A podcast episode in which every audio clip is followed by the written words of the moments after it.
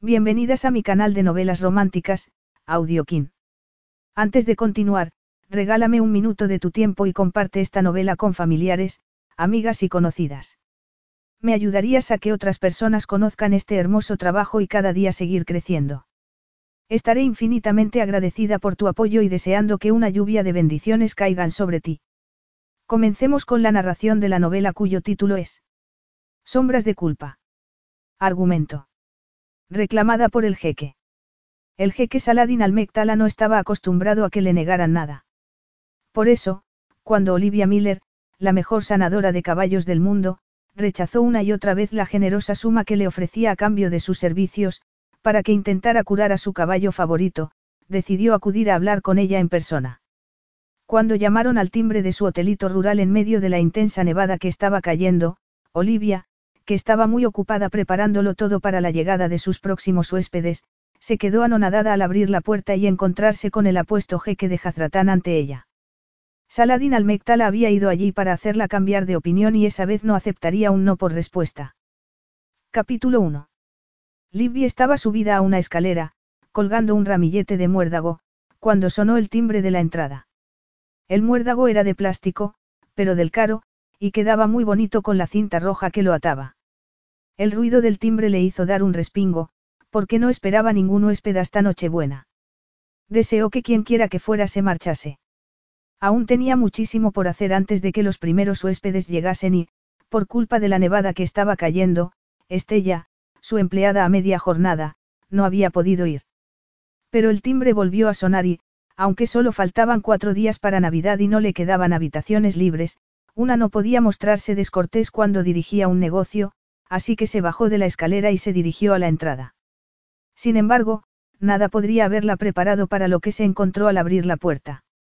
El hombre que tenía frente a ella, aunque no había llegado a conocerlo en persona, era famoso en el mundo de las carreras de caballos, un mundo al que ella había pertenecido hacía tiempo.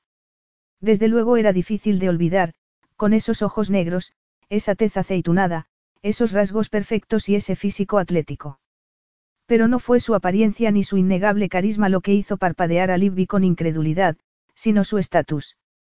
Porque aquel no era un hombre cualquiera, era Saladin Al-Mektala, el monarca de Jazratán. Un auténtico jeque del desierto en el umbral de su puerta. Tiempo atrás se habría sentido intimidada por un hombre tan rico e importante, pero en los últimos años había pasado por una serie de experiencias que la habían hecho más fuerte, y ahora llevaba una vida independiente de la que estaba orgullosa. No le ha dicho nadie, murmuró, ladeando la cabeza, que cuando se llama a la puerta de una casa, se debe esperar un poco antes de volver a insistir. Saladin enarcó las cejas, incapaz de disimular el desconcierto que le produjeron sus palabras. Sabía que allí, en Inglaterra, las normas de cortesía eran mucho menos rígidas que en su país, pero aún así, ser recibido de ese modo, además, a pesar de que a menudo se quejaba a sus asesores de que la gente nunca se comportaba de forma normal con él, de que el protocolo era demasiado estricto, estaba acostumbrado a que lo trataran con cierta deferencia. ¿Sabe quién soy?, inquirió, estudiándola con los ojos entornados. Ella se rió, y la coleta en que llevaba recogido su brillante cabello, se movió de lado a lado, como la cola de un caballo. Pensaba que eso solo lo decían los famosillos de segunda cuando les niegan la entrada a un club nocturno, comentó. Saladin sintió una punzada de irritación, y algo más. Algo que no sabría muy bien cómo definir. Ya le habían advertido de que Olivia Miller podía ser difícil, puntillosa y cabezota. Y aunque le habría gustado ponerla en su sitio con una respuesta cortante, necesitaba su ayuda desesperadamente, así que hizo un esfuerzo y se mordió la lengua. Mi nombre es Saladin Al-Mektala, se presentó. Sé quién es. Mis representantes han intentado ponerse en contacto con usted, añadió él. En repetidas ocasiones. Ella esbozó una sonrisa forzada. Eso también lo sé, dijo. De hecho, me han bombardeado con emails y llamadas toda la semana pasada.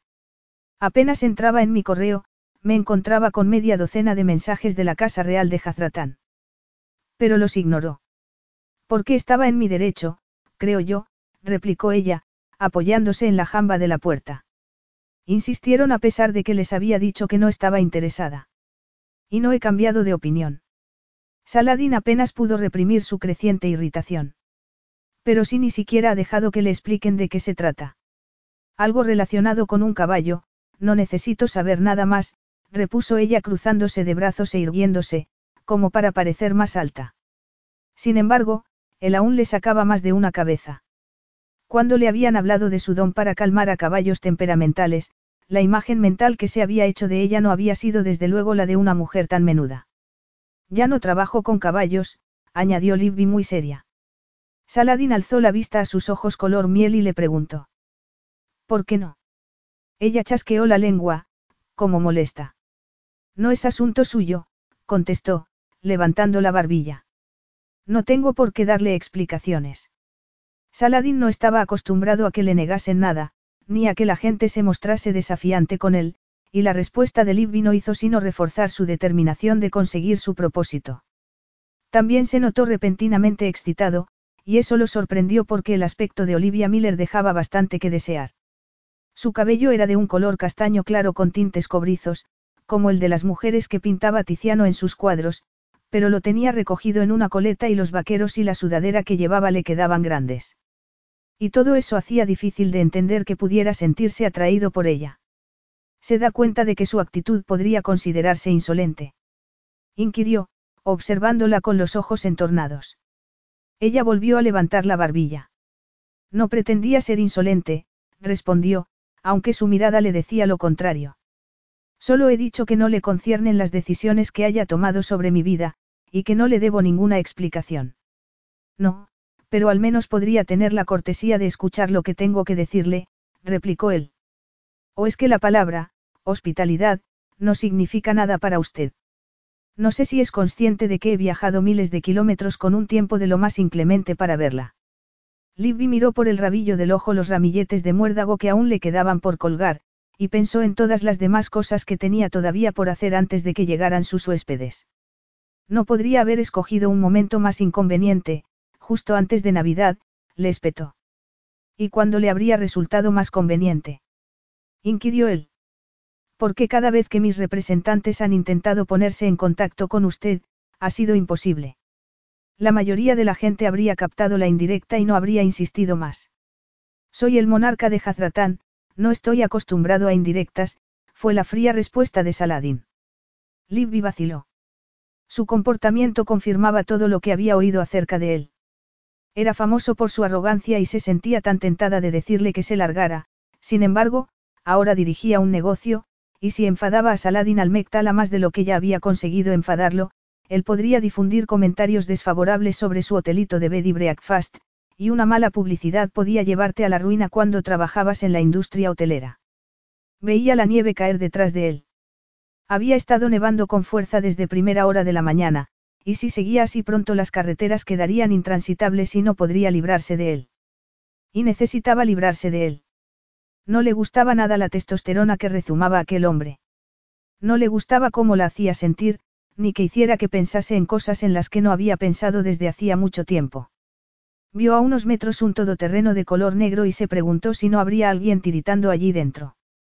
¿Y sus guardaespaldas, están sentados en el coche?, le preguntó, señalando el vehículo con la cabeza. No he traído guardaespaldas conmigo, repuso él. De modo que estaban a solas.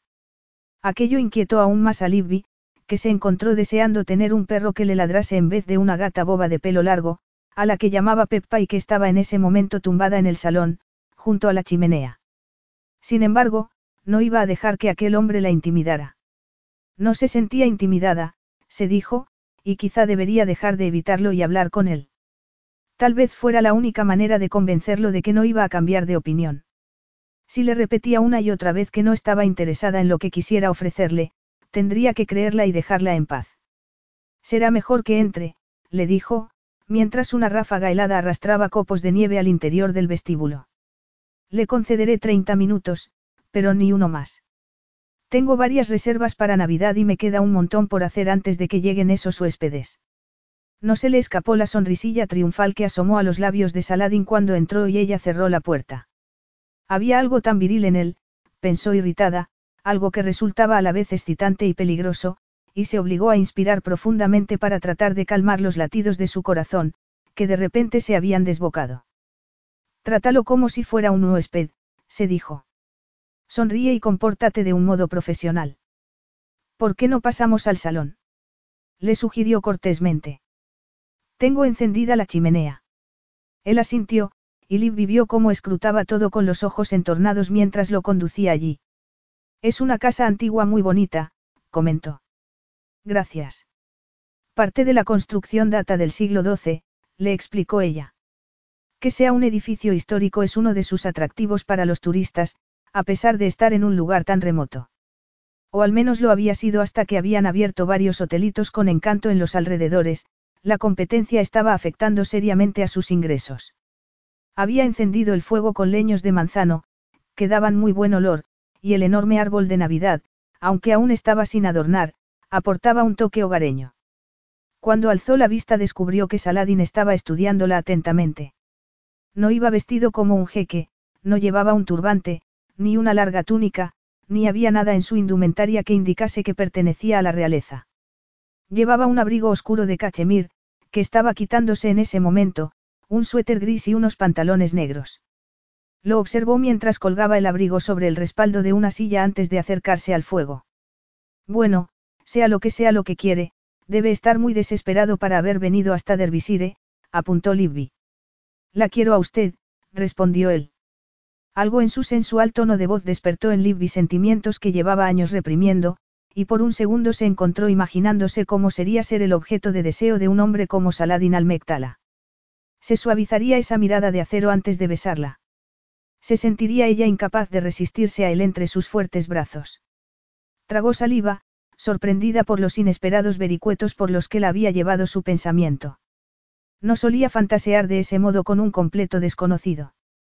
La culpa era de él, se dijo, que había dicho esas palabras de doble sentido como si quisiera provocarla o escandalizarla. Tendrá que ser un poco más específico, le dijo con aspereza. ¿Qué es lo que quiere de mí? Una sombra cruzó las facciones de Saladin.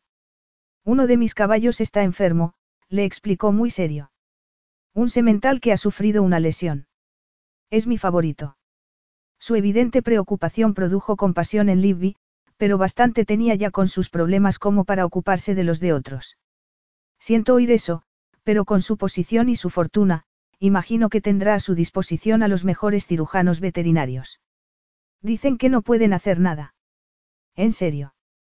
¿Por qué? ¿De qué clase de lesión se trata? Un desgarro del ligamento suspensor. Ella contrajo el rostro. Eso es grave. Lo sé, masculló él. Si no lo supiera, ¿por qué iba a acudir a usted? Livby optó por ignorar aquella salida de tono. Hoy en día hay tratamientos nuevos y revolucionarios, dijo en un tono apaciguador. Se pueden inyectar células madre, o podría probar la terapia por ondas de choque. He oído que ambos tratamientos dan buenos resultados. Piensa que no lo he intentado ya todo. Que no he hecho venir a expertos de los lugares más remotos para que lo examinen. Le espetó él. Todos han fracasado. Tragó saliva y añadió en un tono sombrío, todos me han dicho que no hay esperanza. Livby, que sabía lo fuerte que podía ser el vínculo entre un jinete y su caballo, sintió una profunda lástima por él. Sin embargo, también sabía que a veces uno tenía que aceptar las cosas tal y como eran, que había situaciones que no se podían cambiar por mucho que lo intentaras. Ni con todo el dinero del mundo. Suspiró y le dijo. Como le he dicho, lo siento mucho, pero si los mejores expertos le han asegurado que no hay esperanza, no sé cómo espera que lo ayude. Sí que lo sabe, Livby, replicó él enérgicamente. Sí que lo sabe. Su tono la sorprendió casi tanto como que la hubiera llamado por su nombre de pila. No, no lo sé, respondió sacudiendo la cabeza. Ya no trabajo con caballos. Hace años que no lo hago. Es un capítulo cerrado de mi vida, y si alguien le ha dicho algo distinto, se equivocaba. Lo siento. Saladin se quedó callado un momento. ¿Puedo sentarme?, le pidió, señalando uno de los descoloridos sillones de brocado junto a la chimenea. Por un momento Livby se preguntó si le permitiría poner en su web una foto suya ahí sentado, a modo de publicidad, acompañada de una frase como, al jeque de Jazratán le encanta relajarse frente al fuego de la antigua chimenea. Pero por la fría mirada en sus ojos dedujo que probablemente no. Si quiere, respondió, y encendió una lámpara para compensar la falta de luz natural, ahora que estaba atardeciendo. Sin embargo, los latidos de su corazón se dispararon cuando Saladin se sentó y estiró las piernas frente a sí. Era como toparse con un leopardo echado a la sombra de un árbol en la sabana. Aunque pareciera relajado, sus elegantes zarpas ocultaban letales garras. Y ella cayó en la cuenta, ya tarde, de que debería haberle dicho que no. «Como le he dicho, tengo muchas cosas que hacer», murmuró, echándole un vistazo a su reloj, «así que, podríamos ir al grano». «Dudo que mi caballo pueda volver a competir», dijo él, «de hecho, sufre tanto dolor que los veterinarios me han dicho que sería cruel dejar que continuara así y que», la voz se le quebró. «Me han contado que tiene un don especial con los caballos, Libby», añadió con suavidad. «Que puede curarlos». «¿Quién le ha dicho eso?» «Mi entrenador. Me dijo que era la mejor amazona que había conocido, que era ligera como una pluma, pero fuerte como un buey, y que tenía una habilidad extraordinaria para tratar con los caballos. Decía que hasta el caballo más temperamental se calmaba cuando usted se acercaba. Y que la ha visto hacer cosas que desafían toda lógica y que asombraba a los veterinarios. Todo eso no son más que cuentos y la gente cree lo que quiere creer. No es más que suerte. Probablemente los caballos a los que he sanado, se habrían puesto mejor con el tiempo aunque yo no hubiera intervenido. Mire, me halaga que haya acudido a mí y siento no poder ayudarlo, pero no tengo una varita mágica». Saladin resopló con frustración. No parecía halagada en absoluto. ¿Pero qué le pasaba a aquella mujer? No se daba cuenta de que podía ganar un montón de dinero si accedía a ayudarlo. Por no mencionar el prestigio que le proporcionaría poder decir que sus servicios habían sido requeridos por la Casa Real de Al-Mektala. Había recabado información sobre ella antes de ir allí. Sabía que había heredado aquel antiguo caserón de su padre y lo había convertido en un hotel bed y breakfast. Sin embargo, saltaba a la vista que la casa necesitaba un buen remozado y unas cuantas reparaciones. Las construcciones antiguas como aquella eran un pozo sin fondo por lo que costaba mantenerlas. Y estaba claro que Olivia Miller no nadaba en la abundancia.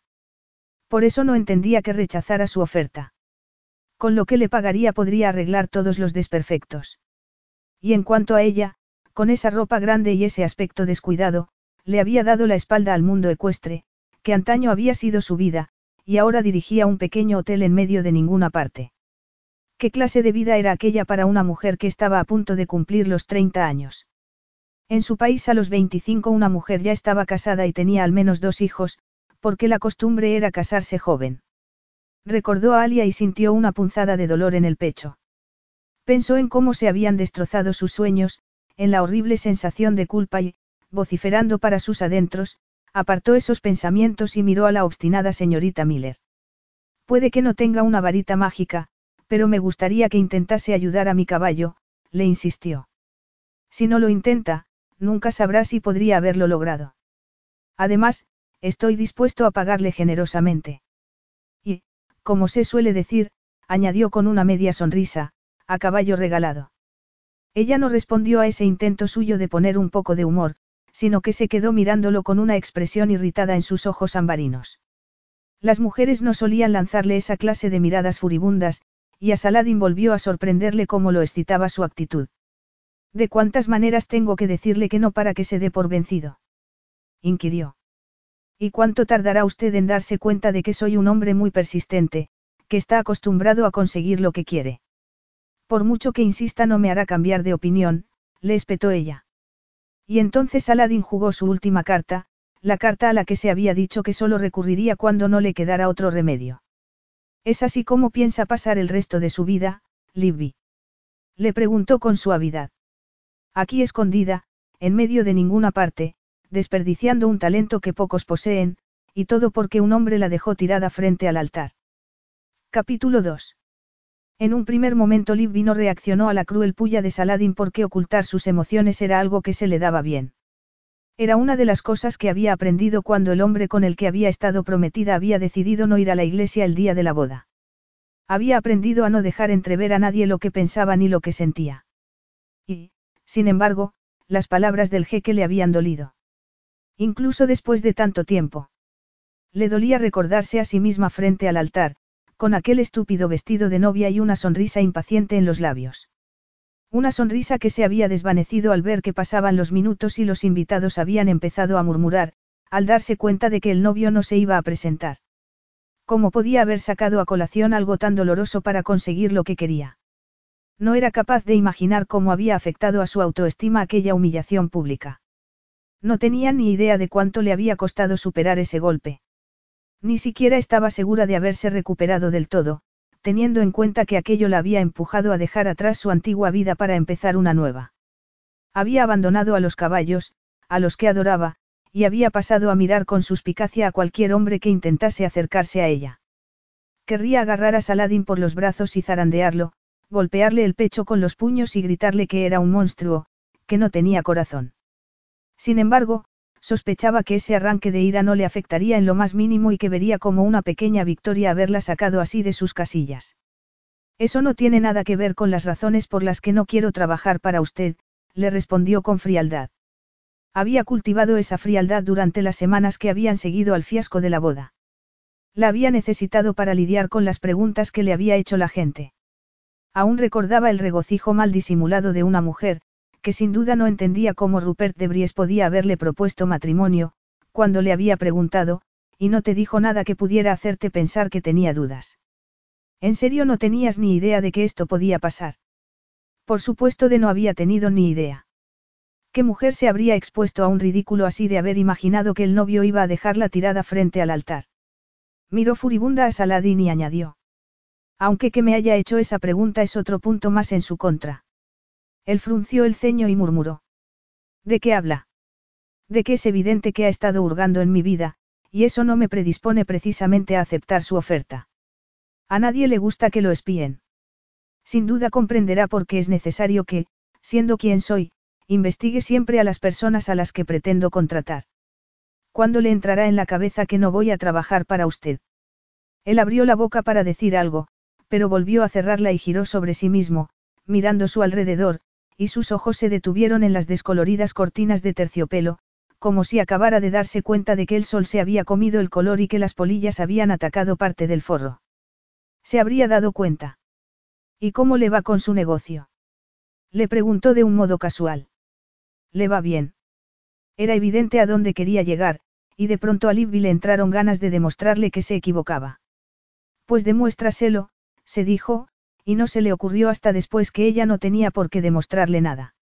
Se preguntó si era orgullo lo que la impelió a elevar su imagen de novia desdeñada a dueña de un negocio floreciente, aunque en realidad su negocio no fuera muy bien. Ya lo creo, mintió. Es un destino turístico muy popular. Las casas históricas como esta tienen un gran atractivo y la gente está deseando venir. Hablando de lo cual, murmuró mirando su reloj, casi ha acabado la media hora que le concedí. Pero llevar este negocio debe ser mucho trabajo, insistió él, con un brillo burlón en los ojos. Por supuesto. Pero nunca he tenido miedo al trabajo duro, replicó Libby. En la vida no se consigue nada sin esfuerzo. Aunque supongo que alguien como usted sería la excepción a esa regla. Él la miró largamente. ¿Por qué dice eso? Bueno, es un jeque, no. Y es uno de los hombres más ricos del mundo. Tiene un palacio, o puede que más, seguro que tiene su propio avión, y sé que tiene un buen número de caballos de carreras que han ganado innumerables premios. ¿Y qué? Pues que probablemente no habrá tenido que levantar un dedo para amasar la fortuna que tiene. Seguro que a lo largo de su vida siempre le han puesto todo en bandeja. Sus palabras exasperaron a Saladin. Era una crítica muy común con respecto a los miembros de la realeza, pero nadie se había atrevido a decirle algo así a la cara. Sí, tenía una fortuna inmensa, pero se creía que se había criado en una burbuja, que nunca había tenido que luchar por su país y su pueblo, que no había conocido el sufrimiento ni se había sentido al borde del abismo por la pérdida de un ser querido. De nuevo acudió a su memoria la imagen de su bella Alia y sintió una punzada en el pecho. No negaré que tengo mucho más de lo que una persona puede necesitar, admitió. ¿Pero qué me dice de usted, Libby? Tampoco es que esté en la indigencia. Porque esta casa no es precisamente la de una familia de clase media. Usted también ha llevado una vida privilegiada. Es una mansión de la época georgiana, sí, reconoció ella, y me siento muy afortunada de vivir aquí. Ha pertenecido a mi familia durante siglos. Pero los costes de mantenimiento deben ser muy elevados, observó él. Astronómicos, asintió Libby. Y por eso la he convertido en un hotel, para sacarle algún dinero y poder sufragar esos gastos. Saladin estaba mirando el techo. Se habría fijado en la fea mancha de humedad que había allí. Probablemente sí, porque cuando bajó la vista hacia ella, le preguntó. Y a sus huéspedes no les importa que la pintura se esté descascarillando, o que el yeso de esa pared de allí se esté resquebrajando. Supongo que no. La gente viene aquí porque es un edificio histórico, no porque las paredes estén inmaculadas. Para eso puede ir a uno de esos hoteles baratos de cualquier cadena. Sabe, con el dinero que estoy dispuesto a pagarle, podría acometer todas las reformas que esta casa está pidiendo a gritos. Y hasta podría tomarse las vacaciones que yo diría que necesita. Libby se tensó. Estaba sugiriendo que parecía agotada. Era verdad que no se había tomado unas vacaciones en mucho tiempo, pero es que sus deudas no paraban de crecer. Esa es su solución a todo. Le espetó. Extender un cheque para resolver cualquier problema que se interponga en su camino, y a la basura todo lo demás. Saladin se encogió de hombros. ¿Y por qué no? Tengo dinero de sobra, y el dinero puede arreglarlo todo. O casi todo. Es usted un cínico, murmuró ella. Eso no se lo niego, contestó él, riéndose suavemente. El dinero es prácticamente lo único en lo que uno puede confiar en esta vida. Y por eso debería hacerse un favor y venir conmigo de vuelta a mi país. Tengo unas cuadras magníficas, seguro que le resultaría interesante verlas, añadió con una sonrisa. A Libby le pareció una sonrisa calculada, como si solo pretendiera distender el ambiente porque se daba cuenta de que no iba a conseguir lo que quería. Intente ayudar a mi caballo y le daré lo que quiera, insistió Saladin. Y si cura a Burkhan, si logra evitar que tenga que ser sacrificado, le aseguro que el dinero nunca más volverá a ser una preocupación para usted, añadió. No puedo soportar la idea de mirarlo por última vez a los ojos, esos ojos confiados, mientras le administran la inyección, no sin haberlo intentado antes todo. Esas palabras tan sentidas sobre su caballo le llegaron más hondo a Libby que el dinero que le estaba ofreciendo. De hecho, detestaba lo mercenario que sonaba cuando le hablaba de dinero, como si todo tuviera un precio, incluso la gente. Como si pudiera convencerla ofreciéndole simplemente más dinero. Y a pesar de su firme decisión de no dejarse convencer, la verdad era que se sentía tentada. Por un momento se permitió imaginar qué podría hacer con el dinero. ¿Por dónde podría empezar? Por cambiar el antiquísimo cableado de las habitaciones, por cambiar la caldera. Pensó también en los fríos pasillos del piso de arriba y la falta de aislamiento térmico del tejado. No puedo, contestó.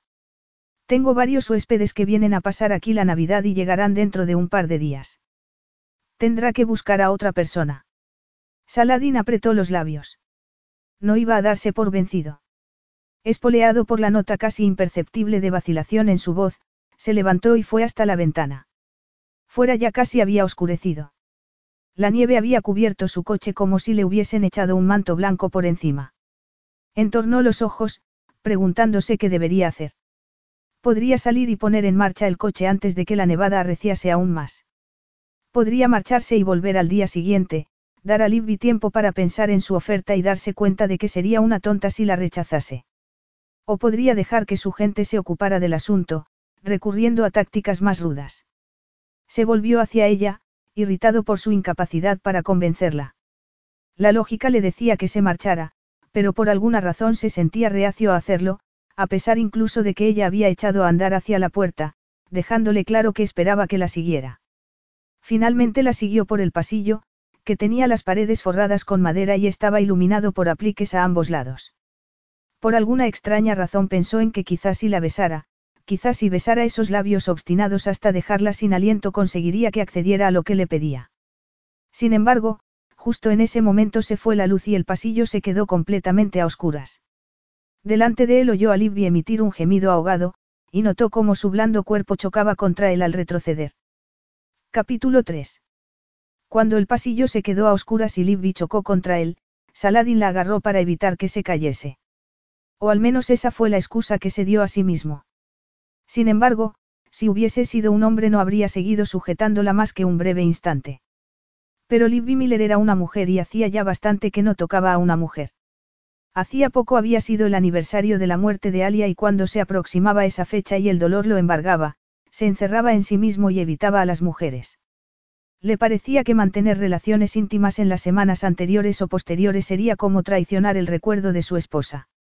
El sexo con otras mujeres solo era para él algo mecánico, una pálida versión de la profunda conexión que había compartido con Alia, un apetito que su organismo necesitaba satisfacer y nada más. Con Alia el sexo había sido distinto, un acto de comunión entre el cuerpo y el alma de ambos.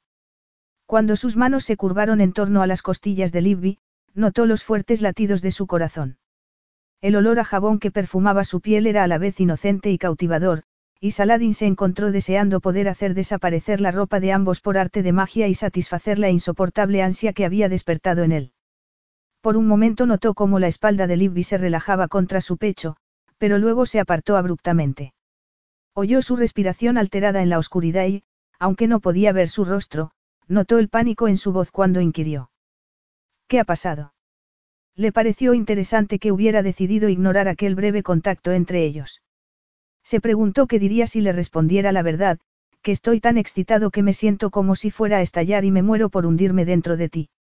Sabía exactamente cuál le gustaría que fuera su respuesta, que asintiera y le arrancara la ropa mientras él hacía lo mismo con la de ella. La empujaría contra los paneles de madera que recubrían la pared y deslizaría los dedos entre sus piernas mientras él se quitaba los boxers para liberar su miembro erecto. La besaría hasta que ella le suplicara, y entonces empujaría su miembro por entre sus pliegues. Mientras fantaseaba, Libby estaba subiendo y bajando un interruptor sin que ocurriera nada. ¿Pero qué ha pasado? Repitió con irritación. Saladin tragó saliva. Ha habido un corte de luz, dijo. Ya lo sé, casi aulló ella. ¿Pero por qué? No tengo ni idea. La verdad es que eso ahora da igual. Lo que tenemos que hacer es solucionarlo. Tiene un generador de emergencia. ¿Con lo que cuestan? Pues claro que no. Bueno, entonces, tendrá velas y cerillas, no. ¿Dónde las guarda? Libby no podía pensar con claridad. Había estado a punto de perder el control solo porque él la había rodeado con sus brazos. Además, estaba segura de que no había imaginado aquello, apretándose contra su trasero, aunque no entendía que lo había excitado. Tragó saliva y murmuró. Están en la cocina. Iré a por ellas. La acompaño. Esta es mi casa. Cree que no soy capaz de encontrar la cocina yo sola. No se ve nada, masculló él. Es mejor que permanezcamos juntos, añadió, agarrándole la muñeca. Suélteme, protestó ella. No, no dejaré que vaya sola, replicó él. Indíqueme por dónde es, yo iré delante. Y tenga cuidado. Ya sé que tengo que tener cuidado. No tiene su móvil a mano. Podríamos usarlo como linterna en vez de ir a tientas en la oscuridad. Se me ha olvidado en el coche, contestó él, mientras avanzaban por el pasillo. ¿Y el suyo? En mi habitación. Qué bien, murmuró él con sarcasmo. No esperaba quedarme a oscuras con un completo extraño. Ahórreme el melodrama, Libby. Concentrémonos en llegar a la cocina sin caernos.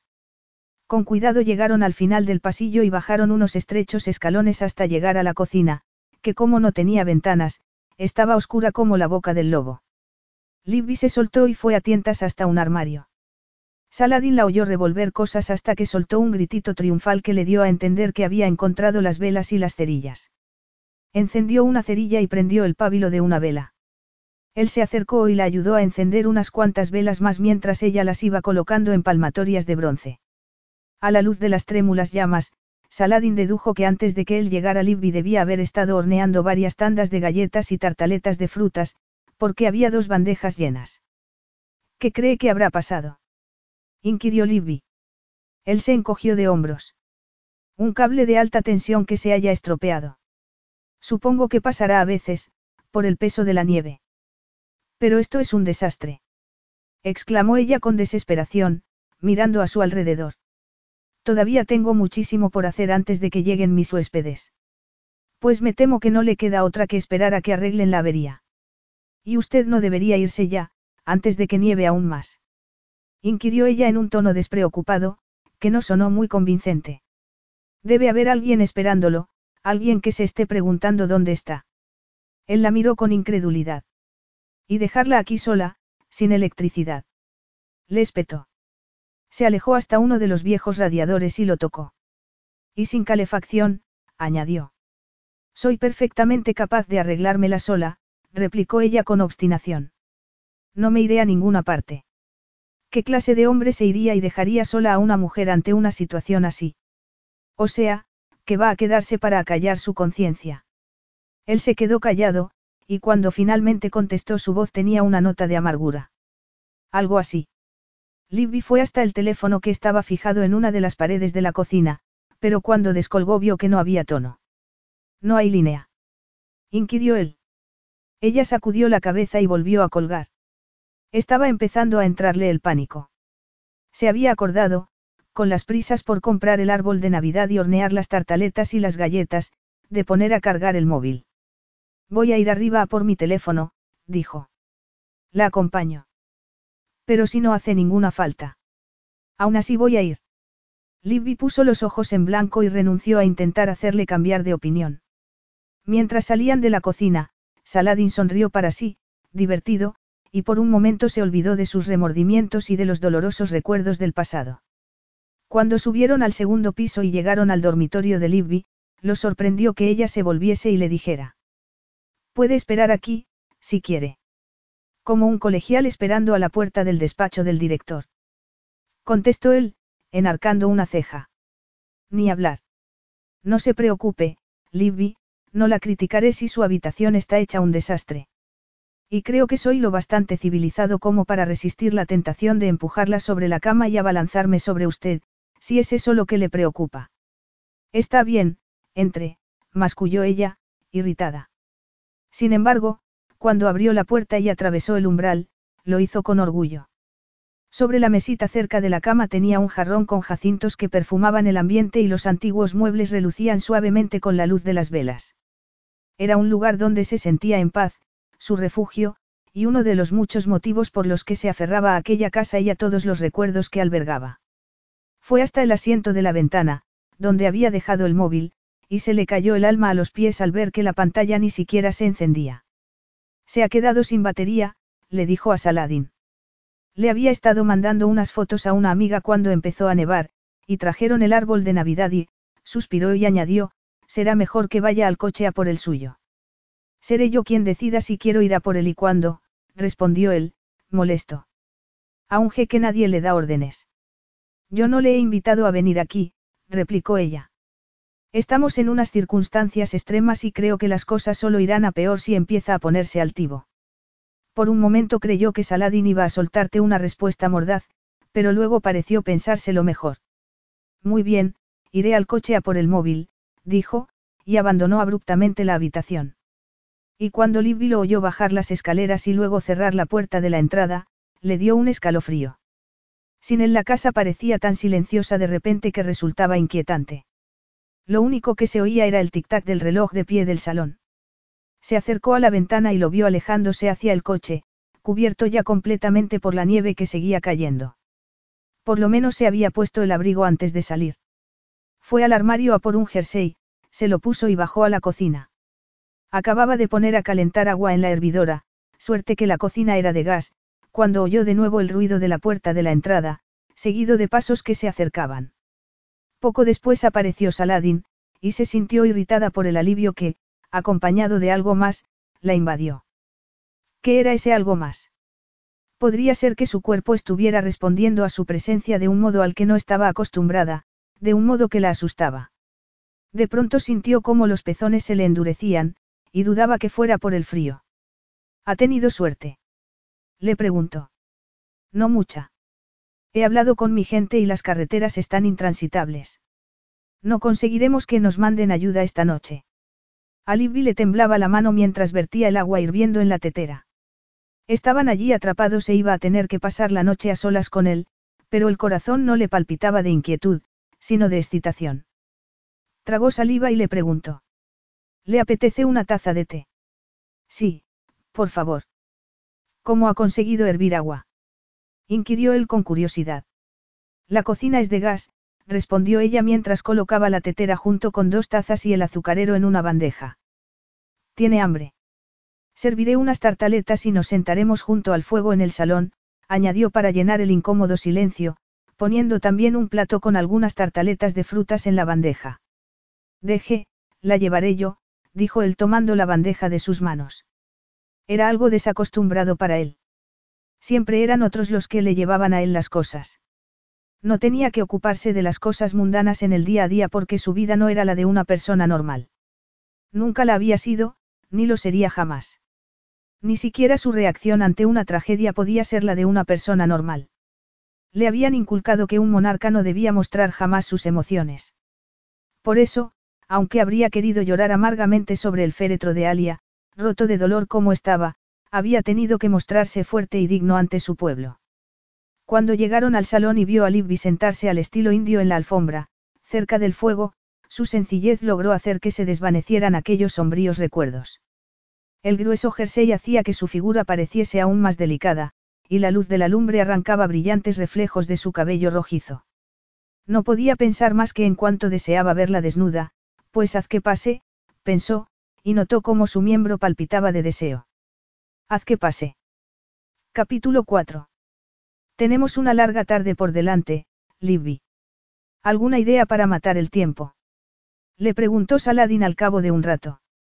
Se había sentado junto a Livby en la alfombra y ella le había propuesto que prescindiesen de las formalidades y se tuteasen, ya que iban a tener que pasar unas cuantas horas juntos hasta que pudieran recibir ayuda. Cuando Saladin le hizo esa pregunta, Livby lo miró con recelo.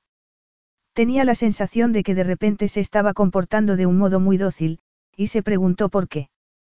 Casi lo prefería cuando se ponía exigente y mandón porque eso la enfurecía lo bastante como para crear una barrera entre ambos, una barrera tras la que se sentía segura. En ese momento, en cambio, le resultaba sospechoso lo acomodadizo que se estaba mostrando de repente. Se había bebido el té que le había servido y tras comerse algunas tartaletas le había hecho un cumplido, diciéndole que estaban deliciosas. Incluso había ido al cobertizo a por más leña, la había colocado en la gran cesta junto a la chimenea, y estaba metiendo varios leños más para avivar el fuego.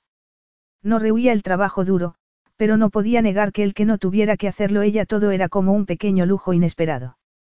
Estar ahí sentada, tomándose su té a sorbitos mientras observaba a Saladin la hacía sentirse mimada y femenina.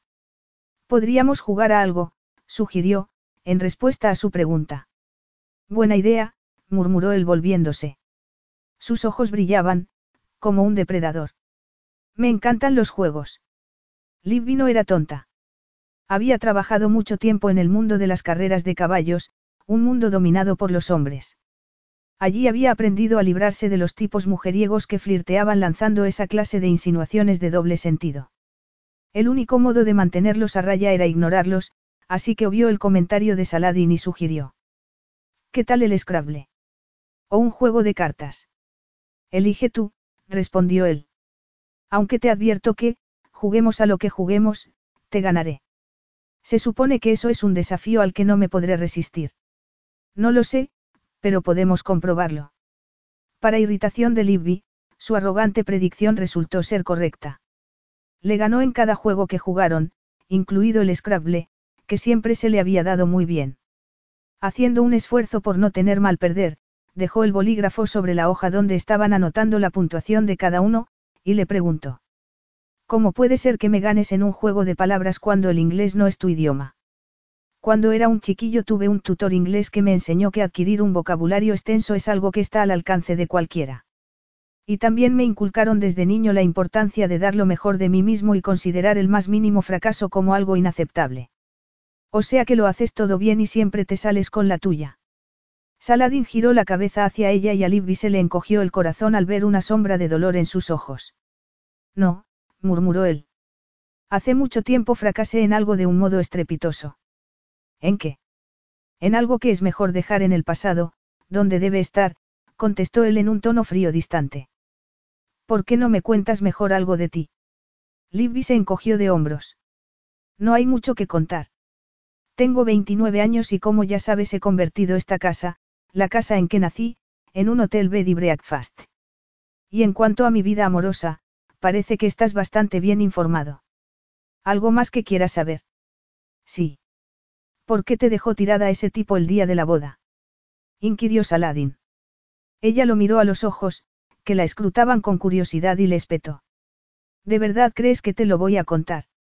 Él enarcó las cejas. ¿Por qué no? Cuando vengan a ayudarnos no volverás a verme.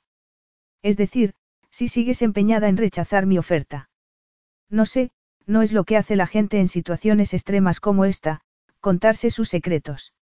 Libby se preguntó qué imagen tendría de ella. Tal vez la de una triste solterona que se había apartado del mundanal ruido allí, en medio de ninguna parte. Si así fuera, no sería aquel el momento perfecto para hacerle ver que le encantaba la vida que había elegido y que tenía más que superado lo de Rupert. Pero, si lo has superado, ¿por qué sigues rehuyendo a los hombres? ¿Y cómo es que aún sigues siendo virgen a los 29 años?, se preguntó. Esa incómoda trayectoria que habían tomado sus pensamientos la espoleó.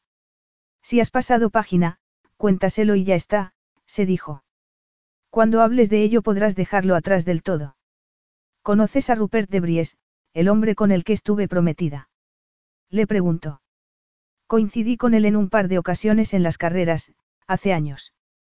No me cayó bien, respondió él, torciendo el gesto. No tienes que decir eso para que me sienta mejor.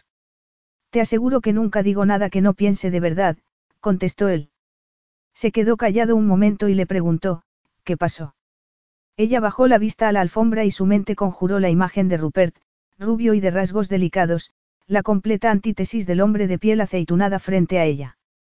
Cuando Rupert, una figura prominente en el mundo de las carreras, empezó a mostrar interés por ella, una simple moza de cuadras, a pesar de su don para tratar y curar a los caballos, no se lo podía creer. Imagino que sabrás que tenía un negocio con el que ganó mucho dinero, comentó. Hasta que la avaricia rompió el saco. Forzó demasiado la máquina y su negocio se fue a pique, contestó él. Pero ¿cómo es que se echó atrás en el último momento con lo de la boda?, inquirió. Porque eso fue lo que ocurrió, no. No te había dejado entrever que tenía dudas ni nada de eso. Ella sacudió la cabeza. Después de aquello había intentado salvar su maltrecho orgullo, diciéndole a todo el mundo con fingida despreocupación que había sido mejor enterarse antes que después de la boda, que habría sido insoportable si, unos años y varios hijos después, Rupert le hubiese soltado de pronto que no la quería. Sin embargo, la verdad era que después de aquella humillación se había sentido vacía, y muy estúpida. No solo por haber estado ciega, sino también porque había tenido que ocuparse de ciertas cuestiones prácticas, como informar al chofer de la limusina de que ya no tendría que llevarlos al aeropuerto, o cancelar su viaje de luna de miel, que ella había pagado con la promesa de que él le pagaría la mitad después. Nunca había llegado a hacerlo, por supuesto, y la boda que no lo fue había acabado doliéndole más por lo que le había costado que por haber herido su orgullo. Unos días después se había jurado que jamás volvería a hablar de aquello, así que cuando la gente le preguntaba los ignoraba y cambiaba de tema, y con el tiempo parecía que habían captado el mensaje. Pero ahora se daba cuenta de que había pagado un precio por su silencio, que al haber enterrado la verdad corría el riesgo de convertirse para siempre en una víctima. La verdad era que sí había olvidado ya a Rupert y que se alegraba de no haberse casado con él. Entonces, ¿por qué comportarse como alguien con un secreto vergonzante? ¿Por qué no hablar de ello para que perdiera su poder sobre ella, como un vampiro desintegrándose al ser expuesto a la luz del sol? Aquello ocurrió porque me dejé embaucar por él, un hombre muy persuasivo, sin pararme a pensar qué interés podría tener alguien como él en alguien como yo. Saladin frunció el ceño. ¿A qué te refieres? Venga ya. ¿Qué a qué me refiero? A Rupert se le conoce por las mujeres sofisticadas con las que sale, y es evidente que yo no soy nada sofisticada. Pero mi padre y yo vivíamos en esta mansión. Mi madre había muerto, mi madrastra hacía tiempo que se había marchado y, como no tengo hermanos, la única heredera era yo. Supongo que Rupert llegó a la conclusión de que debíamos tener montones de dinero en el banco o algo así, el dinero que necesitaba para reflotar su negocio. Es evidente que no podría haber visto nada más en mí. Pero no teníais tanto dinero como él pensaba, adivinó Saladin. Nunca fuimos millonarios, pero hace tiempo sí que teníamos bastante dinero. Antes de que mi madrastra decidiera gastarse buena parte de él en joyas y cirugía plástica y luego se divorciara de mi padre, exigiéndole una suma astronómica. Para cuando mi padre murió ya no quedaba apenas dinero, no después de lo que tuve que pagar a las dos enfermeras que me ayudaron a cuidarlo en sus últimos años. ¿Y no se te ocurrió decirle eso a de Bries?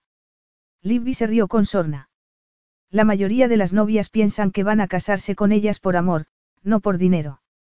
Habría sido un poco patético que le hubiera dicho, mira, no sé si sabes que no tengo ni un penique, pero aún quieres casarte conmigo, ¿verdad? Además, la verdad es que no me di cuenta del poco dinero que nos quedaba hasta unos días antes de la boda. ¿Y se lo dijiste? Sí, se lo conté porque salió el tema de un modo casual, le explicó Libby. Ojalá me hubiera dicho entonces que aquello lo había hecho cambiar de opinión. Así no habría tenido que pasar por toda esa pantomima de ponerme ese estúpido vestido blanco, organizar la ceremonia, el banquete, y eso es todo, concluyó, lanzándole una mirada desafiante a Saladin. Supongo que con eso tu curiosidad habrá quedado satisfecha. Él se quedó escrutándola en silencio un momento antes de responder. La verdad es que no. Libby resopló y le espetó. ¿Qué quieres? Que te relate también, con pelos y señales, cómo me derrumbé después de aquello. Saladin sacudió la cabeza. Lo que quería decir es que no creo que todo lo que has dicho sea cierto. ¿Qué parte exactamente? Saladin sonrió y contestó. Lo de que, aparte del dinero, él no podría haber visto nada más en ti. ¿Lo dices en serio? La incredulidad en su voz enojó a Saladin. Lo enfurecía que un inútil como de Bries hubiera destruido la confianza en sí misma de Libby y la hubiera hecho aislarse de la sociedad de esa manera. Pues claro que lo digo en serio, respondió él. Para empezar, eres una mujer con un gran atractivo. Libby puso los ojos en blanco. Un gran atractivo. Repitió. Por ejemplo, tienes un cutis perfecto. Libby dejó escapar una risa nerviosa y rehuyó su mirada. Es tarde, murmuró. Debería ir a prepararnos algo de cenar. Yo no tengo hambre. ¿Cómo no vas a tener? Balbució ella. Yo por lo menos sí que tengo, muchísima. Por el modo en que lo dijo, Saladin tuvo la sensación de que no era verdad, y lo supo con seguridad cuando Libby se levantó como un resorte y tomó una de las velas, como si necesitara huir de aquel momento incómodo. Espera, te ayudaré, dijo él, levantándose también. No, replicó ella de un modo abrupto, antes de suavizar su respuesta con una sonrisa. Prefiero hacerlo sola, en serio. Quédate aquí. Saladin sabía por qué estaba intentando poner distancia entre ellos, y también que no le serviría de nada. No se daba cuenta de que sus ojos, su voz, todo su cuerpo, delataban que ella también lo deseaba a él. No tardes, le dijo con suavidad. Libby no podía creerse que le hubiera hecho todas aquellas confesiones a Saladin, y se preguntó cómo habría conseguido sortear sus defensas con tanta efectividad. Se puso a preparar algo de comer, aunque dudaba que ninguno de los dos fuera a comer demasiado, cortó unas rebanadas de pan que había horneado esa mañana, un poco de queso y lo puso en la bandeja con un par de manzanas rojas. Se preguntó si Saladin tomaría vino, pero decidió que sería mejor hacer café. Lo último que ninguno de los dos necesitaba era alcohol. Cuando volvió al salón, Saladin estaba tumbado en la alfombra, frente al fuego. Como tenía los ojos cerrados y estaba tan quieto, pensó que se había quedado dormido.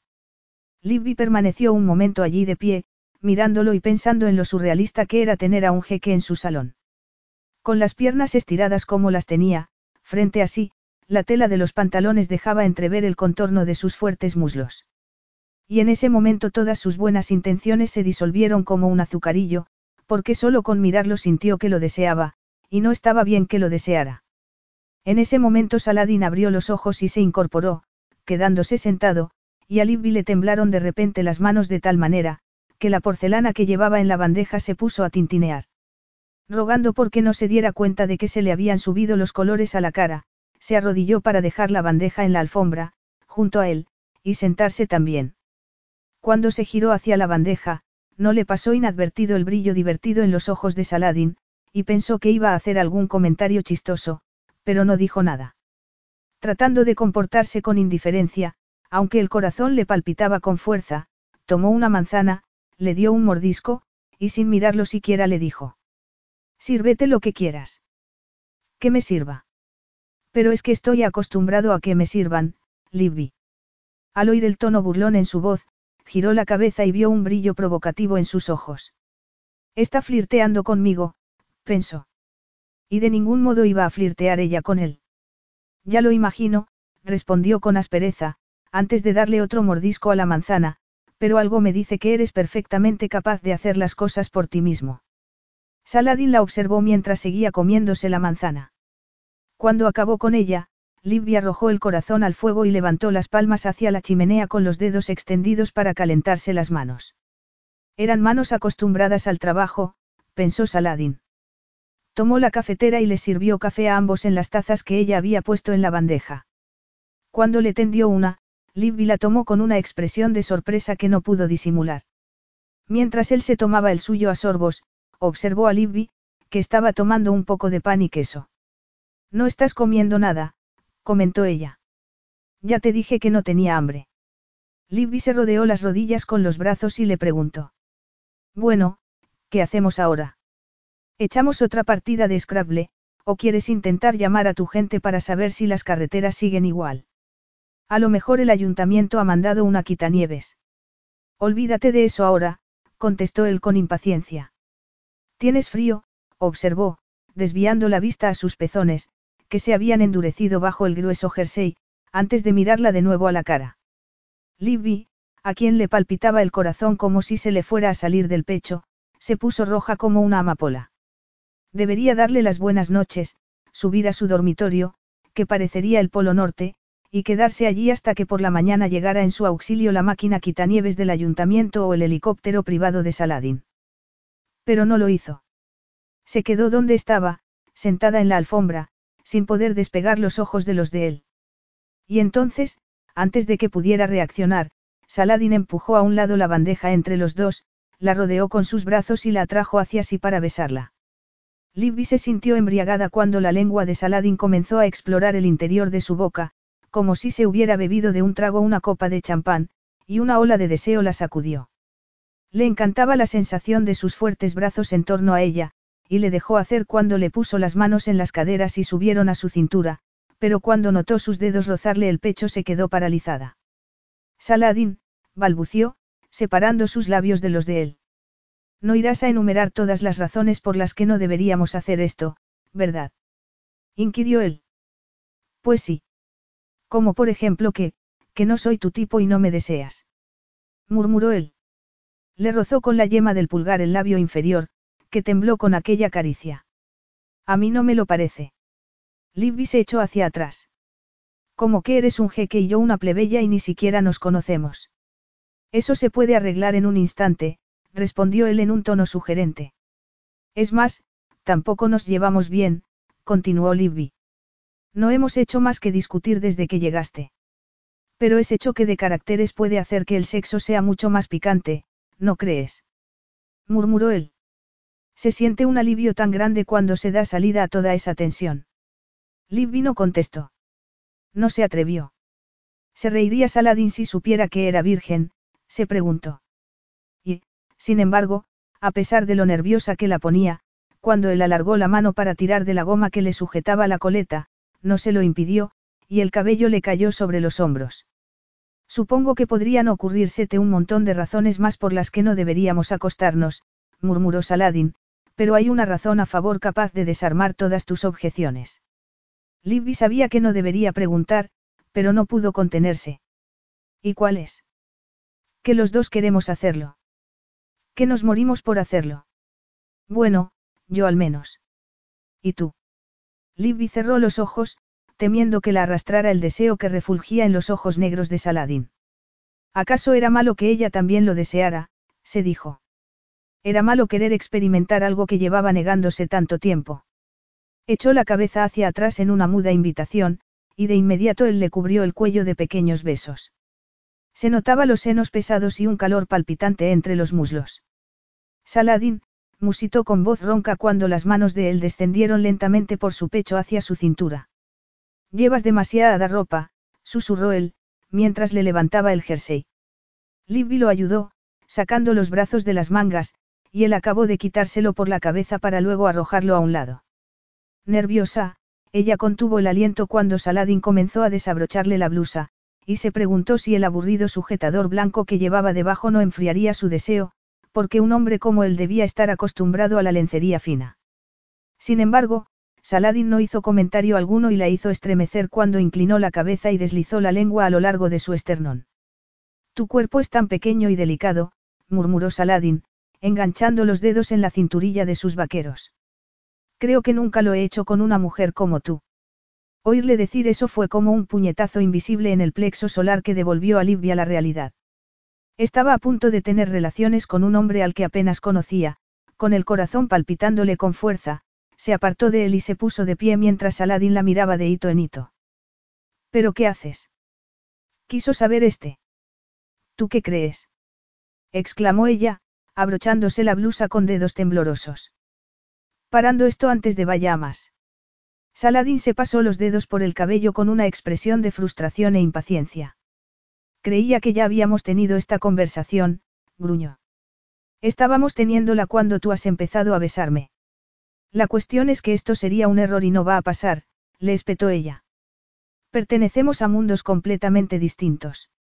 Estamos aquí atrapados por culpa de la nieve, pero los dos sabemos que no volveremos a vernos cuando vengan en nuestro auxilio. Así que entre tanto haremos lo posible por sobrellevar la situación de un modo civilizado. Hay 7 dormitorios en esta casa y puedes dormir en el que quieras, pero aléjate del mío», concluyó con una mirada severa. Capítulo 5.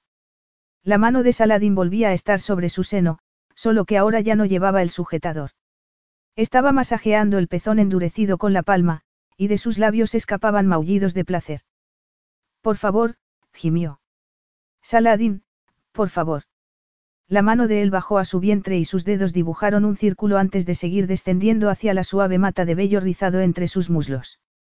Cuando se detuvieron, Libby, que se notaba la garganta seca y cada vez más excitada, abrió las piernas. «Hazme tuya», le suplicó en silencio. «Olvídate de todas esas estúpidas objeciones que puse. Me comporté como una tonta. La vida es demasiado corta y me da igual que esto esté bien o mal. Te deseo tanto». Abrió la boca para gemir su nombre de nuevo, pero en ese momento oyó un portazo lejano y dio un respingo. Parpadeó y miró espantada a su alrededor, con el corazón martilleándole contra las costillas. Desorientada y aturdida, vio que estaba en su dormitorio, en Wigtwig Manor, acostada en la cama y con la mano entre los muslos. Apartó la colcha y la sábana, y se sintió aliviada al comprobar que el otro lado de la cama estaba vacío. Sin embargo, por algún motivo los pantalones de su pijama estaban hechos un gurruño a los pies de la cama. Con el corazón aún desbocado, se los puso y se bajó de la cama. Fue hasta el ventanal, descorrió las pesadas cortinas y vio que Saladin estaba fuera, en medio de la nieve, hundido casi hasta la rodilla. Había encontrado una pala y había abierto un camino en la nieve desde la puerta principal. Debía haber nevado toda la noche, porque los jardines que rodeaban la casa estaban cubiertos por un grueso manto blanco. También se fijó en que llevaba uno de los pares de botas de goma que tenía para los huéspedes, pues casi nunca llevaban el calzado adecuado para salir a pasear por aquellos parajes cuando hacía mal tiempo. Estaba a punto de apartarse de la ventana cuando él miró hacia arriba, como si se hubiera sentido observado.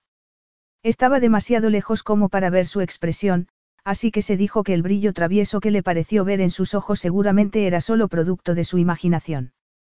Con un gruñido de irritación se dio media vuelta y se dirigió al baño al final del pasillo. Al accionar el interruptor junto a la puerta vio que seguía sin haber electricidad.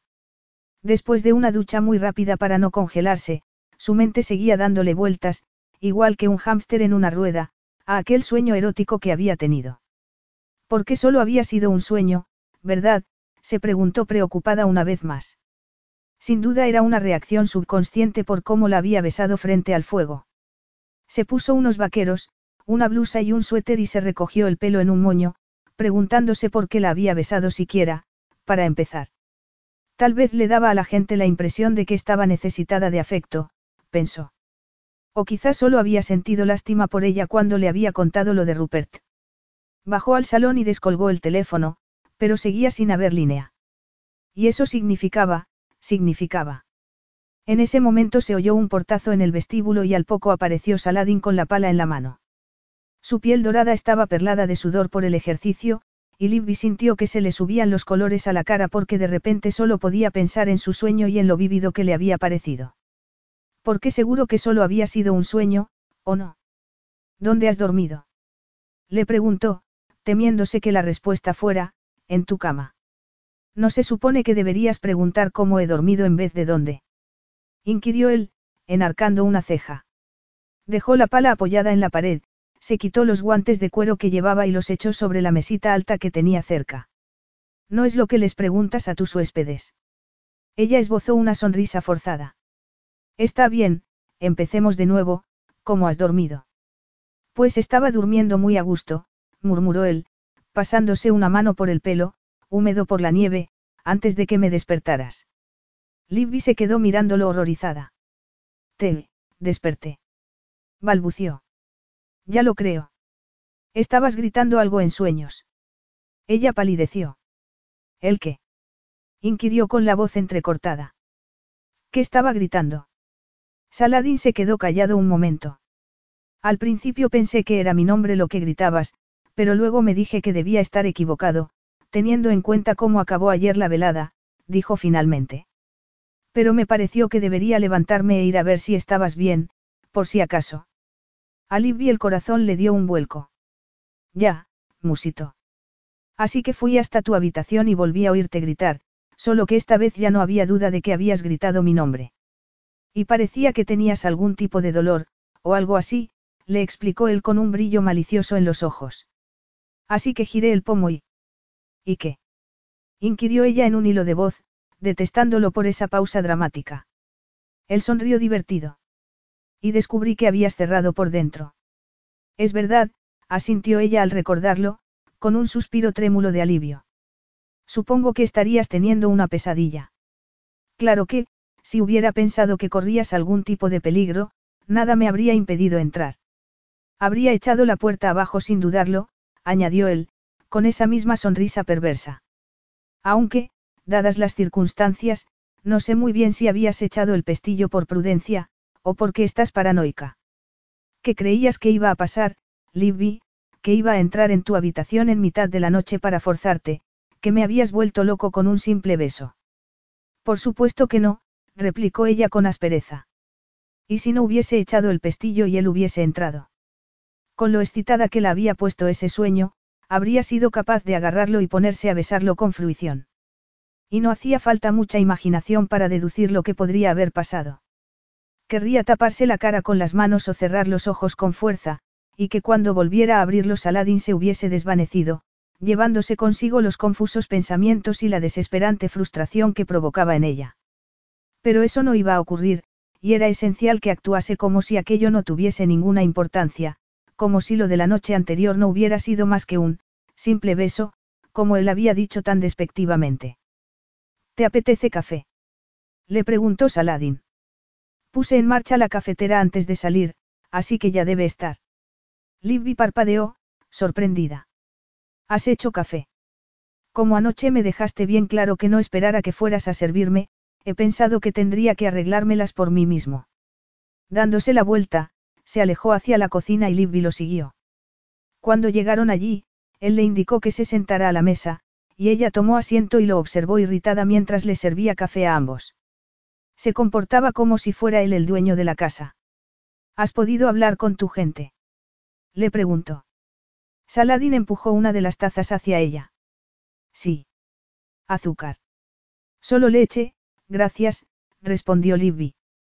Bueno, ¿y qué? Supongo que van a venir a buscarte, ¿no? Por desgracia no es tan sencillo, dijo Saladin, sentándose frente a ella. Dio un sorbo a su taza. Hay árboles caídos por el peso de la nieve y algunas vías comarcales están bloqueadas. Además, las quitanieves están despejando las carreteras principales. Libby tragó saliva. ¿Y eso qué significa? Con solo chasquear los dedos Saladin podría hacer que trajeran toda una flota de quitanieves y que un helicóptero fuera a sacarlo de allí, pero no tenía pensado irse, al menos aún no. No hasta que ella accediera a acompañarlo a Jazratán. Además, había otro motivo por el que no se quería marchar, ese deseo abrasador que despertaba en él. Se encogió de hombros y contestó. Significa que me quedo. Ella abrió mucho los ojos, como alarmada, aunque en su mirada también había deseo. Sabía que lo deseaba por lo tensa que se ponía cada vez que se acercaba a ella. Y por el modo en que había respondido a su beso la noche anterior, a pesar de que, increíblemente, había acabado rechazándolo. ¿Qué vas a quedarte? Repitió Libby, visiblemente contrariada. Eso parece. ¿Hasta cuándo? Hasta que pueda irme de aquí. Pero, podrías pedir que venga a por ti un helicóptero o algo así, ¿no? Replicó ella. No puedo creerme que el jeque de Jazratán, con todo su poder e influencias, esté atrapado por la nieve en la campiña inglesa. Saladin sonrió. Imagino que no querrás que ponga en riesgo la vida de uno de mis pilotos solo porque te hago sentir incómoda, ¿verdad, Libby? Ella se pasó la lengua por los labios, como si el suave tono que había empleado la hubiera desarmado. No me hace sentir incómoda, replicó. Bueno, entonces no hay problema, no. Ella lo miró furibunda y Saladin reprimió una sonrisilla triunfal. Para que lo sepas, tengo cosas que hacer, dijo ella mirando el reloj de pared, y no puedo pasarme todo el día entreteniéndote. Si a esto lo llamas entretenerme, creo que tampoco me pierdo nada. Libby le lanzó otra mirada irritada. Antes o después dejará de nevar y, si despejan las carreteras, puede que mis huéspedes no cancelen su estancia. Tengo que tenerlo todo listo por si acaso. Deja que te ayude. Libby dejó su taza en el plato. ¿Ayudarme? ¿Cómo? No sé, hace falta cortar leña para la chimenea. ¿Serías capaz de hacer eso? Pues claro que sí, Libby. No soy de porcelana. ¿Qué te crees, que me paso todo el día recostado sobre cojines de seda sin hacer nada? No tengo ni idea. No sé cuál es la rutina diaria de un jeque. Un cuerpo así no se consigue haraganeando, bromeó él, pasándose la mano lentamente por el bíceps. Eso es lo más presuntuoso que he oído en mi vida, exclamó Libby. Saladin sonrió divertido. Bueno, ¿tienes leña para cortar o qué? Viene a hacerlo un hombre del pueblo, dijo ella levantándose, pero puedes traer unos cuantos leños del cobertizo, si quieres. Y si quieres encender la chimenea, también sería estupendo. Y luego. Ella se encogió de hombros. Luego puedes ayudarme a decorar el árbol de Navidad. Bueno, eso no lo he hecho nunca, así que tendrás que decirme cómo y podrás darme todas las órdenes que quieras, le dijo él. Estoy seguro de que lo disfrutarás inmensamente porque parece que te gusta llevar la voz cantante. Libby abrió la boca para decir algo, pero se contuvo y lo miró como si quisiera mandarlo al infierno. Supongo que podría sujetar la escalera mientras bajo del altillo las cajas de los adornos, masculló finalmente, y él casi se rió al oír aquella magnánima concesión. Cuando hubieron bajado las cajas del altillo, Saladin cargó con la escalera hasta el rincón donde estaba el árbol, y la sujetó mientras Libby iba colocando adornos. Desde aquella posición privilegiada, al pie de la escalera, podía deleitarse con sus estilizadas curvas, ya que esa mañana, a diferencia del día anterior, por lo menos se había puesto unos vaqueros de su talla. El pantalón abrazaba sus caderas y resaltaba sus esbeltos muslos. Sus ojos subieron por la espalda de Libby hasta llegar al cuello desnudo, y se preguntó si se habría recogido el pelo sabiendo que haría que quisiera arrancarle el pasador que lo sujetaba, para que la melena se le desparramara sobre los hombros como una cascada de fuego, igual que la noche anterior.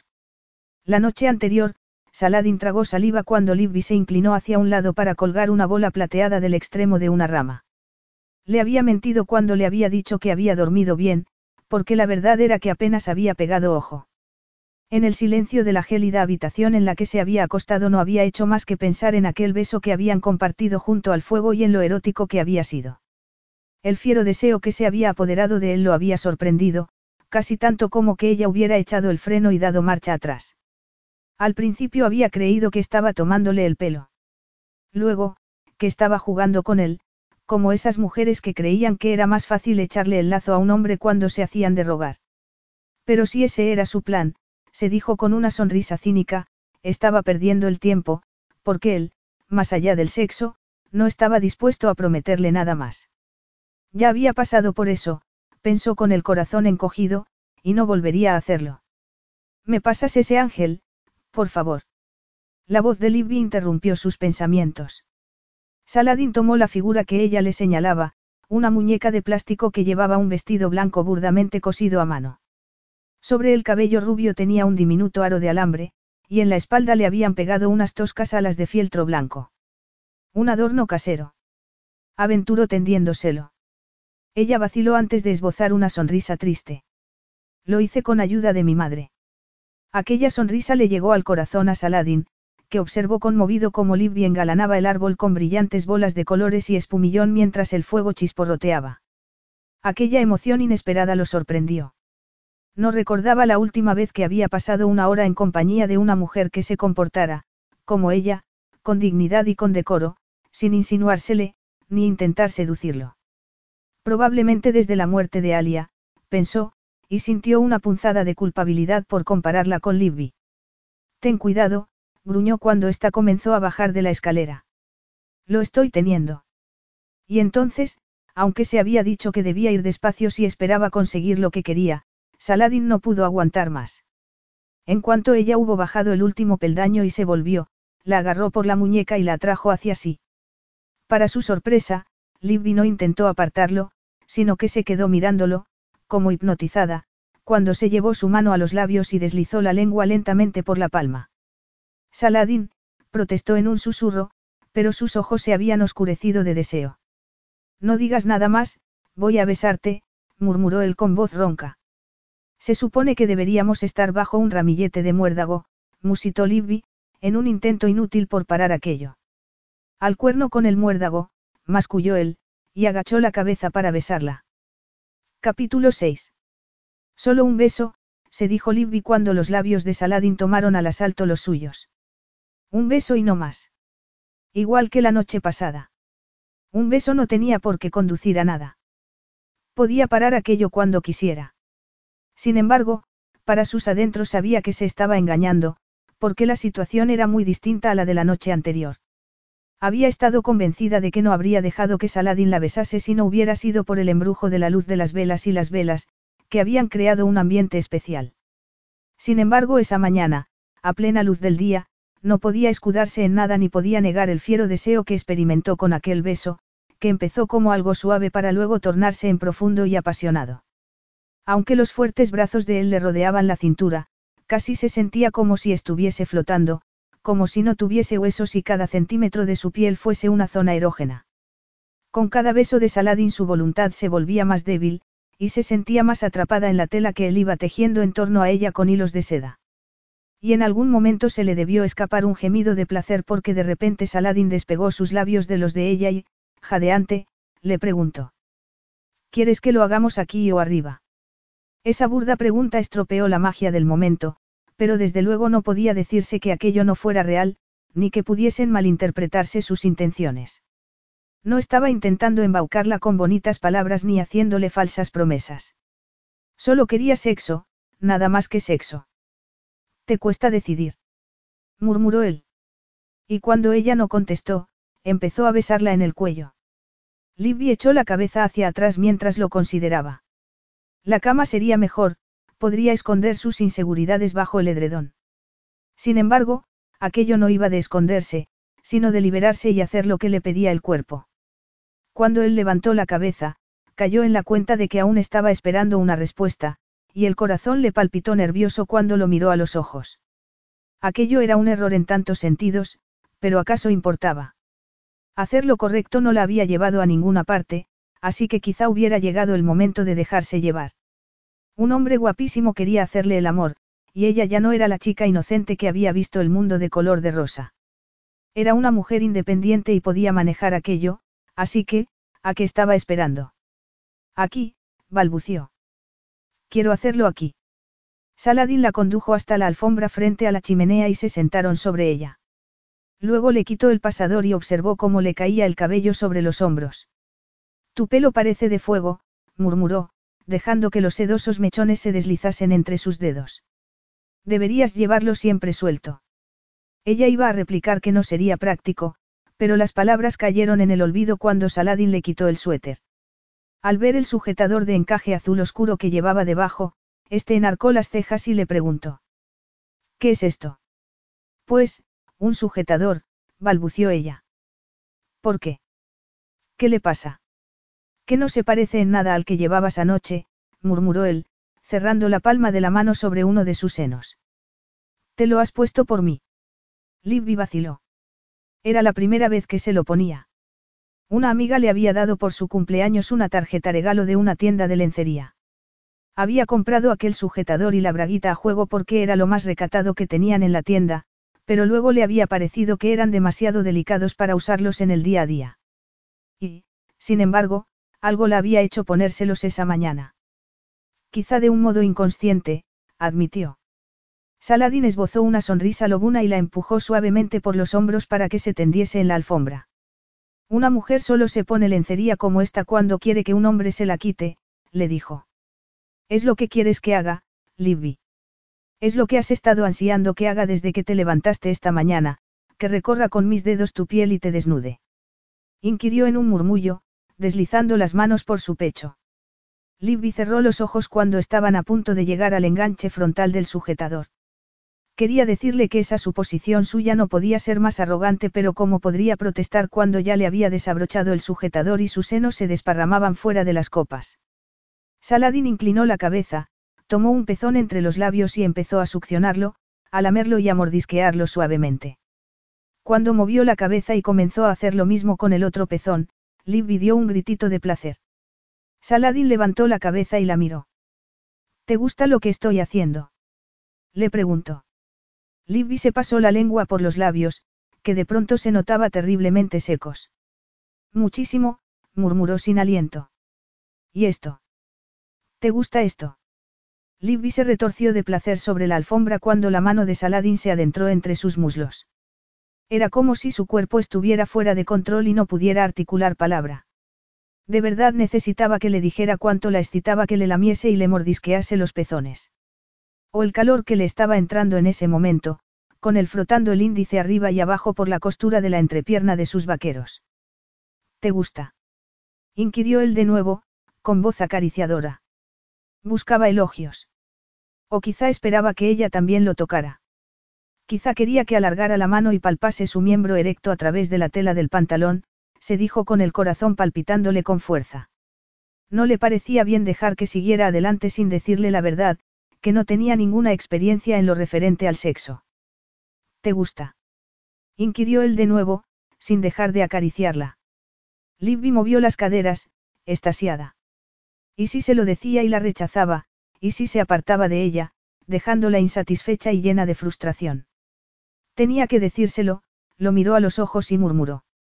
Es una sensación increíble, pero creo que debería saber que me estás volviendo loco de deseo. Ya lo creo, dijo él, antes de inclinarse para besarla de nuevo. Y Libby, aunque avergonzada de sí misma por no estar siendo sincera, le dejó hacerlo. Le rodeó el cuello con los brazos y respondió al beso con ardor mientras él le bajaba la cremallera de los vaqueros. Fue el único comentario que hizo Saladin al ver las braguitas a juego con el sujetador. Sus labios descendieron hacia sus pechos, dejando el rastro de su cálido aliento contra su piel, y siguieron bajando hacia su vientre. Libby contuvo el aliento cuando la cabeza de Saladin se detuvo entre sus muslos. De inmediato se tensó, pero cuando comenzó a lamer lentamente la tela de sus braguitas, la recorrió un espasmo de placer tan intenso que por un momento creyó que iba a desmayarse. Fue el gemido que escapó de su garganta lo que lo hizo detenerse. Ella le clavó las uñas en los hombros de pura frustración, pero Saladin no se quejó. No, jadeó Libby. —Que no pare —murmuró él, levantando la vista para mirarla. Esbozó una sonrisa y añadió, no tengo ninguna intención de parar, pero me muero porque estemos piel contra piel. Y mientras que tú casi estás desnuda, yo aún no. Libby no quería que se moviera. La aterraba que cualquier movimiento pudiera romper la frágil magia del momento. Sin embargo, no pudo hacer otra cosa más que seguir allí tumbada y observar mientras él se levantaba y empezaba a desvestirse. Primero la camisa, luego los pantalones, luego los boxers. Su piel aceitunada brillaba como el oro bruñido, y las sombras que el fuego arrojaba sobre su cuerpo resaltaban su perfecto físico, el torso de una estatua, unos brazos fuertes, unas piernas atléticas. Su erección no la abrumó tanto como había imaginado, porque el deseo la consumía de tal modo que tenía la sensación de que moriría si no la hacía suya. Sin embargo, cuando Saladin se agachó para sacar un preservativo del bolsillo del pantalón, el corazón de Libby palpitó receloso. Siempre llevaría preservativos encima. ¿Acaso daba por hecho que, fuera donde fuera, siempre encontraría a una mujer dispuesta a entregarse a él? Pensó en las mujeres con las que a veces se le veía en el hipódromo, modelos y actrices, y por un momento se preguntó cómo podría compararse ella a aquellas sofisticadas criaturas, pero luego apartó esas nubes oscuras de inseguridad de su mente. Saladin se inclinó para quitarle las braguitas y se arrodilló entre sus muslos. Algo así no volvería a ocurrir jamás, se dijo Libby. Tenía que dejarse llevar y mandar al cuerno las consecuencias. Sin embargo, se sentía incómoda por no estar diciéndole la verdad. Obviar la verdad no podía traer más que problemas, se recordó. Con Rupert había cerrado los ojos a la verdad que tenía ante las narices, había enterrado la cabeza en la arena y había dejado que la tratara como a una tonta. Iba a repetir ese patrón toda su vida, iba a seguir huyendo de las cosas a las que temía enfrentarse. Saladin, susurró mientras él le frotaba el punto más sensible con el pulgar. Hay algo que deberías saber. Lo único que necesito saber es si esto te gusta. Libby cerró los ojos. ¿Qué si le gustaba? Estaba segura de que hasta una estatua de mármol se habría retorcido de placer con lo que le estaba haciendo, pero esa no era la cuestión. Como no se le ocurría otra manera, se lo soltó de sopetón. Soy virgen. El pulgar de Saladin se detuvo. Levantó la cabeza para mirarla con incredulidad. Sin embargo, había algo más en su mirada, una expresión atormentada que la asustó. ¿Es una broma, o algo así?, inquirió. Preguntándose qué podría angustiarlo de esa manera, Libby sacudió la cabeza. No, claro que no, balbució. ¿Por qué iba a bromear con algo así? Es la verdad. Saladin se apartó de ella, y Libby no pudo evitar fijarse en que su erección había disminuido. Pero, ¿cómo es posible?, masculló. Si casi tienes 30 años. Y estabas comprometida e ibas a casarte. Las mujeres occidentales pierden la virginidad muy pronto y tienen un montón de relaciones. Esa burda generalización disipó un poco las inseguridades de Libby y la hizo recuperar su dignidad, cosa no muy sencilla cuando una no llevaba puesta ninguna ropa. Sobre el sofá que estaba a unos pasos había doblada una manta de flecos que siempre tenía por medio para esos meses de frío, pero no sabía si se veía capaz de levantarse e ir a por ella para taparse un poco. Aunque le diera vergüenza debía hacerlo, se dijo, porque desnuda como estaba se sentía tremendamente vulnerable. Así que se levantó azorada, fue a por la manta, consciente de la intensa mirada de Saladin sobre ella, y volvió junto a la chimenea. Sin embargo, mientras se envolvía en la manta y se sentaba de nuevo sobre la alfombra, se dio cuenta de que la erección de Saladin había vuelto a aumentar. ¿Y cómo? Apresurándose a apartar la vista, carraspeó y le dijo: Siento desbaratar tus prejuicios, pero no todas las mujeres se ajustan a ese estereotipo que acabas de describir. Saladin apretó los labios, irritado. Que Libby fuera virgen complicaba las cosas. Él solo quería algo de sexo. Lo último que necesitaba era hacerlo con una mujer sin ninguna experiencia, una mujer que, con su ingenuidad, hacía que resurgiesen en él ciertos recuerdos que había reprimido durante mucho tiempo. Porque solo había hecho el amor con una mujer virgen, con Alia, su bella y joven esposa. Sintió una punzada en el pecho, mezcla de culpabilidad y de dolor, mientras miraba a Libby. No lo entiendo, dijo con frialdad. No tienes por qué entenderlo, replicó ella. Y de repente pareció vacilar. Perdona por no haber sido sincera contigo. No hay nada que perdonar, aunque sí es cierto que podías haber dejado caer antes esa bomba. Ella se encogió de hombros, incómoda. ¿No quieres vestirte?, le preguntó. Saladin sacudió la cabeza. Lo que quería era que volvieran al punto en el que se habían quedado hacía menos de 5 minutos, en vez de estar teniendo aquella inoportuna conversación. No puedo creerlo, murmuró. Creía que en Occidente era habitual que las mujeres mantuvieran relaciones antes de casarse. Y tú estabas a punto de casarte, dime, ¿qué pasó? Ella apartó la vista, incómoda. Supongo que nací en la época equivocada, musitó. De niña era como un chico, me encantaba corretear por ahí, subirme a los árboles, nunca tuve pósteres de cantantes en las paredes de mi cuarto, como las chicas de mi clase. Me interesaban más los caballos eran mi vida. Y entonces mi madre murió y... Debió ser duro para ti. Ella volvió a encogerse de hombros.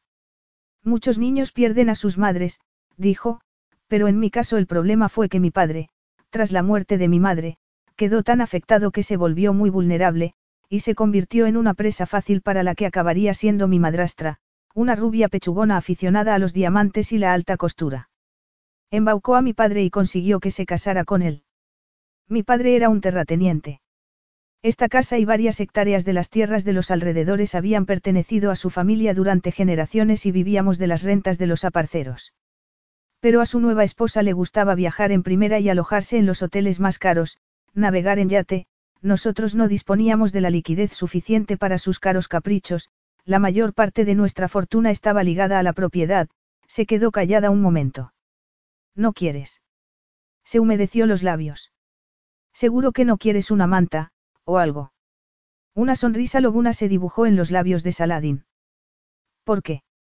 Es que te incomoda que esté desnudo. Un poco. Solo un poco. Murmuró él, bajando la vista a su miembro. Cuando volvió a levantar la mirada, a Libby se le habían encendido las mejillas. Debo estar perdiendo facultades, está bien. Tráeme una manta, si eso va a hacer que te sientas mejor.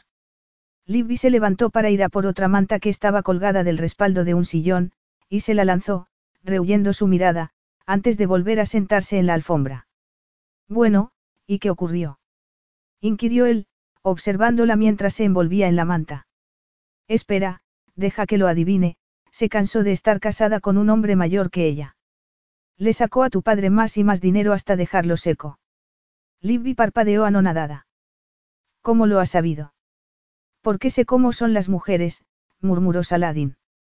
Y tu madrastra pertenece a un grupo que, por desgracia, es bastante común, el de las cazafortunas, añadió entornando los ojos. Irónicamente tuviste que ir a dar con la versión masculina en De Bries. Ella asintió y bajó la vista a la alfombra, como incómoda, pero cuando volvió a levantar la cabeza su expresión parecía perfectamente tranquila.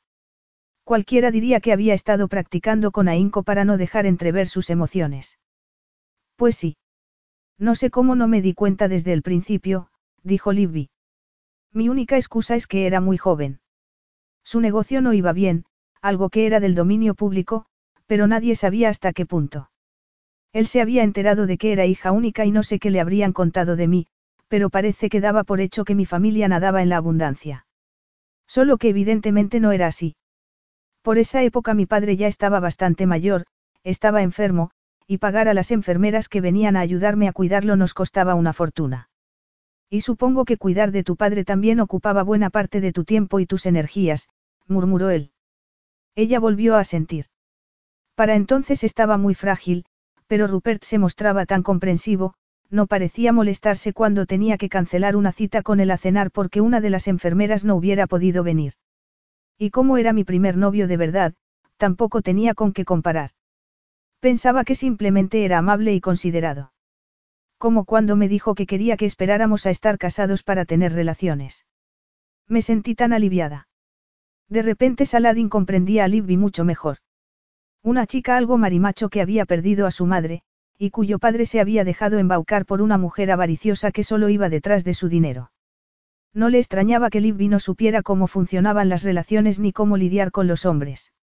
No le des más vueltas, era un canalla.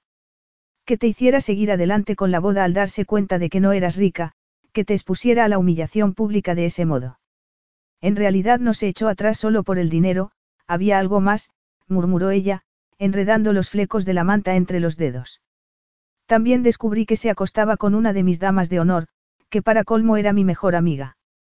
Yo creía que era un caballero y que por eso quería que esperáramos a la noche de bodas, y resulta que estaba siendo traicionada por las dos personas más cercanas a mí, soltó una risa amarga. ¡Qué tonta fui! No deberías fustigarte por querer pensar bien de la gente, le dijo él, aunque confío en que habrás aprendido la lección, siempre es mejor pensar mal, así al menos no te llevas decepciones. Libby bajó la vista. Sobre lo de que yo sea virgen, musitó. Tengo que decir que ha sido muy, se quedó callada, vacilante. ¿Muy qué? No importa. Pues yo creo que sí. Comprensivo, dijo ella encogiéndose de hombros, como vergonzosa. ¿Qué pensabas que iba a hacer?, inquirió él con aspereza. Seguir adelante como si nada, aun sabiendo que no te sentías cómoda. O a lo mejor querías que hiciese realidad esa fantasía del exótico extraño que fuerza a la joven que, aun siendo virgen e ingenua, lo desea. Libby se humedeció los labios. Ni siquiera iba a decirte que soy virgen. ¿Y qué te hizo cambiar de idea? Ella volvió a encogerse de hombros. Me pareció que sería deshonesto no hacerlo, pero es que pensaba que quizá fueras de esos hombres que ven como una complicación el que una mujer sea virgen. Saladin se quedó callado, sopesando sus palabras. Lo era, veía él la virginidad de una mujer como una complicación. Libby estaba mirándolo con inquietud. Esperaba que la tranquilizara. Se aferraba quizá a un sueño imposible. Si fuera cualquier otra mujer, se habría vestido y habría hecho una llamada para que lo sacaran de allí, hicieran falta las máquinas quitanieves que hicieran falta. Sabía que eso era lo que debería hacer, lo sabía, porque la virginidad era algo que siempre había asociado a una única mujer, Alia. Y no sería como deshonrar su recuerdo si despojara de su inocencia a otra mujer. Pero Libby Miller tenía algo que él necesitaba, algo que solo ella podía hacer, curar a Burkhan. Y tal vez él tenía algo que ella necesitaba porque sin duda no querría seguir siendo virgen toda su vida. Si él le daba lo que ella ansiaba, no se sentiría moralmente obligada a hacer lo mismo por él. Por su expresión podía entrever hasta qué punto el nerviosismo que sentía en ese momento batallaba con el deseo, y le pareció que aquello era una profunda injusticia. Era una locura que a sus 29 años no hubiera conocido los placeres del sexo. Se quedó muy quieto. No se atrevía a moverse porque era esencial que no influyese de ningún modo en su decisión. Tenía que ser ella quien decidiera. La miró a los ojos y le preguntó con suavidad. Dime, Libby, ¿quieres entregarme tu virginidad? Capítulo 7. Libby no contestó de inmediato. Mientras Saladin la observaba con una mirada provocativa, pensó en todo lo que la había llevado hasta ese momento. La vergüenza de haber sido plantada ante el altar la había golpeado con fuerza, por más que se hubiera esforzado en mantener la cabeza alta después de aquello. Se había alejado del mundo de los caballos sin volver la vista atrás y había empezado una nueva vida. Como estaba decidida a no dejar que la puñalada trapera de Rupert la destrozara por completo, y además se sentía en la obligación de honrar la memoria de su padre, había decidido convertir Wigtwig Manor en un hotel. Se había esforzado por sacar el negocio adelante a pesar del apretadísimo presupuesto del que disponía, y solo ahora se daba cuenta de que por el camino había descuidado sus propias necesidades. Había dejado sus emociones en un segundo plano, había dejado que los años de su juventud se desperdiciaran mientras trabajaba sin descanso para mantener aquel viejo caserón. No había ido a fiestas, ni se había comprado maquillaje porque tenía que ahorrar el dinero para unas tejas nuevas, o para poder darle una mano de pintura a las ventanas. No se había ido de vacaciones a ningún sitio de playa con amigas, ni tampoco había intentado echarse otro novio. Se había dicho que lo último que necesitaba era volver a acabar con el corazón roto.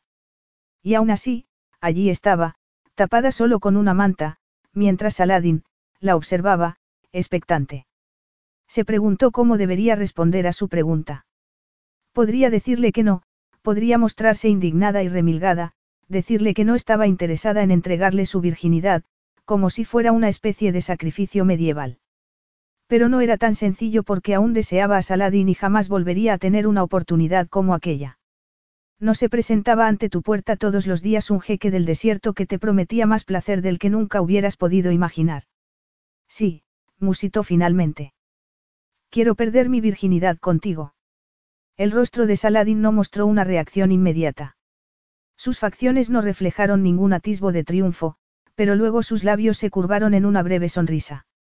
Ven aquí, le ordenó él con suavidad, arrojando su manta a un lado. Libby se preguntó por qué no podía ir él hasta ella, pero su voz infundía tal autoridad que se levantó, obediente, y fue hacia él, sujetando la manta contra sí. Los ojos negros de Saladin la recorrieron de arriba abajo, y sintió como si su mirada la abrasara, como si pudiera atravesar, igual que un láser, la manta de lana. Cuando se detuvo frente a él, vacilante, la mano de Saladin se cerró en torno a su tobillo. Se lo masajeó suavemente con el pulgar, y su mano fue subiendo poco a poco por la pantorrilla. Libby tragó saliva, maravillada por el delicioso escalofrío que la recorrió con aquella caricia tan ingenua. Saladin, susurró.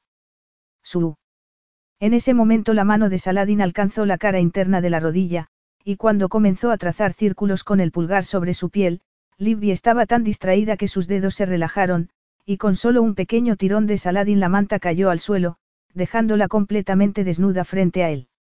En un acto reflejo se cubrió los senos con las manos, pero él sacudió la cabeza y le dijo: No te tapes, Libby. Tienes un cuerpo precioso y quiero mirarte. Sin embargo, ella no apartó las manos, aunque sus palabras hicieron que los pezones se le endurecieran. Me estás haciendo sentirme como si fuera un objeto, protestó. Pues no es esa mi intención, replicó él. Alargó las manos y tiró de ella con suavidad, haciendo que se sentara a su lado. Le apartó un mechón del rostro y le acarició el labio inferior con el pulgar. Deja de mirarme con esos ojos de animalillo asustado y relájate. Voy a darte más placer del que nunca hayas podido imaginar. Pero, es que no tengo ni idea de qué tengo que hacer, susurró ella. Y eso es parte de tu atractivo, contestó él con voz ronca.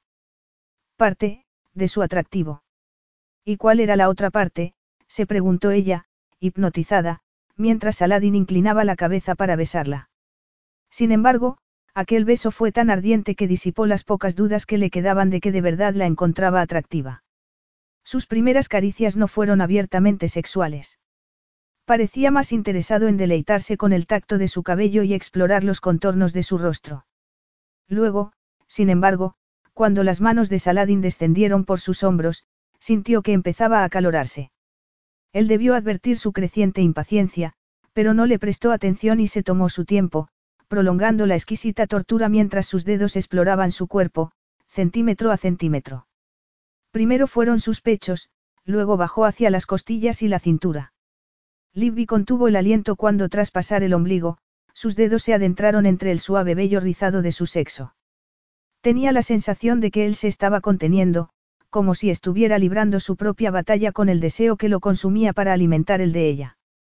Saladin, susurró, mirándolo a los ojos. ¿Me deseas?, inquirió él, frotando con el pulgar su punto más sensible. Libby asintió con la cabeza. Creo que sí. Eso creo yo también, murmuró él. Se colocó sobre ella y cuando Libby abrió las piernas, dejándose llevar por un instinto que ignoraba que poseyera, el duro miembro de Saladin se apretó contra su sexo. En ese momento tantas cosas embriagaron sus sentidos, el peso de Saladin sobre ella, su fuerza, el sutil aroma a sándalo y a sal que emanaba de su piel. Mírame, le susurró él. Libby ni siquiera se había dado cuenta de que había cerrado los ojos. Cuando los abrió, se encontró con los de él mirándola también, y fue en ese momento cuando Saladin la penetró. Fue una embestida lenta y cuidadosa, que le arrancó un gemido ahogado. Él se detuvo de inmediato. ¿Te hago daño?, le preguntó. Ella sacudió la cabeza. No, pero es que lo noto, es tan... ¿Qué? Tan grande. Saladin sonrió, no pudo evitarlo. De hecho, ese refuerzo accidental a su ego masculino no hizo sino aumentar aún más su deseo, y tuvo que esperar un momento antes de volver a moverse. Estaba tan excitado, sentía los músculos internos de Libby cerrándose en torno a su miembro. Todo aquello era tan inesperado. Tenía que refrenar su deseo, porque si pudiera la embestiría con la misma fiereza con que montaba a sus caballos, pero aquella era la primera vez de Libby, se recordó. Aquella sería la referencia que tendría para comparar a los hombres que pasaran por su vida después de él. Y quería que fuera para ella una buena experiencia, la mejor experiencia posible, por muchas razones. Por eso se concentró en besarla y acariciarla, en hacerle las cosas que más le gustaban a las mujeres mientras refrenaba su propio deseo. Y aunque la deseaba tanto que se le estaba haciendo casi insoportable reprimirse, a la vez era algo increíble.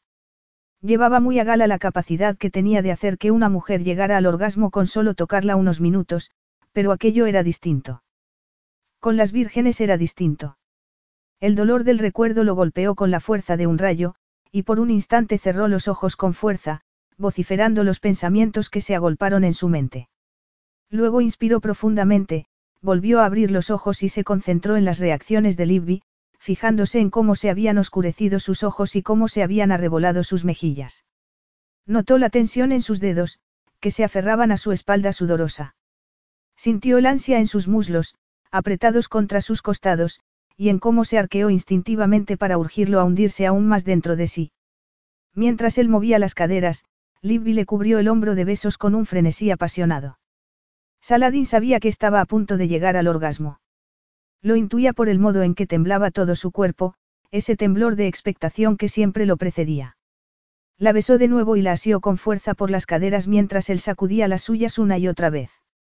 Libby arqueó la espalda y él esperó a esa fracción de segundo en que se quedaría quieta antes de que los músculos internos empezaran a contraerse con los espasmos del clímax. Cuando él se dejó ir por fin y alcanzó también el orgasmo, hundiéndose en ella una última vez, Libby gritó su nombre, y se deleitó al notar cómo se estremecía de placer entre sus brazos. Le costó recobrar el aliento y, a pesar de que era algo que no solía hacer, permaneció dentro de ella un buen rato, y solo retiró su miembro cuando notó que estaba volviendo a excitarse. Era la primera vez de Libby y debía darle tiempo para recuperarse. Cuando se apartó de ella, alcanzó la manta que había arrojado a un lado, la tapó, y no pudo resistirse a mirarla, a deleitarse en sus mejillas arreboladas y sus ojos brillantes antes de que se le cerraran los párpados. Él, en cambio, no se sentía somnoliento en absoluto, y era extraño, porque su cuerpo solía exigirle descanso después del sexo. En cambio, estaba fresco y despierto, y se sentía más vivo de lo que se había sentido en mucho, mucho tiempo. Quería escuchar a aquella menuda y temperamental pelirroja contarle qué le había parecido su primera vez. No es que quisiera alabanzas, pero necesitaba saber si había disfrutado de la experiencia. Tenía que mantenerla contenta. Cuando vio que se estaba despertando, acarició con un dedo uno de sus senos y murmuró sonriendo. Creo que no hace falta que te pregunte si te ha gustado. Libby parpadeó, haciendo un esfuerzo por mantenerse despierta.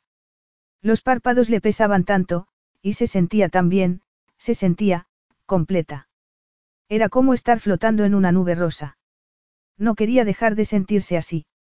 Estudió las viriles facciones de Saladin y sus sensuales labios y se encontró deseándolo otra vez.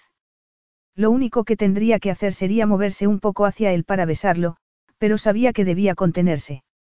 No quería ponerse en ridículo y, lo más importante, no quería darle la oportunidad de rechazarla. No podía cometer el error de enamorarse de él. Se preguntó qué esperaría un amante experimentado como Saladin de una mujer en esas circunstancias. Algo le dijo que debería ser sincera, pero sin pasarse. Que sus hormonas anduvieran revueltas, urgiéndola a hacer cosas inapropiadas, como acariciarle el rostro y ponerse tierna con él, no implicaba que tuviese que hacerles caso. Pues claro que me ha gustado, respondió.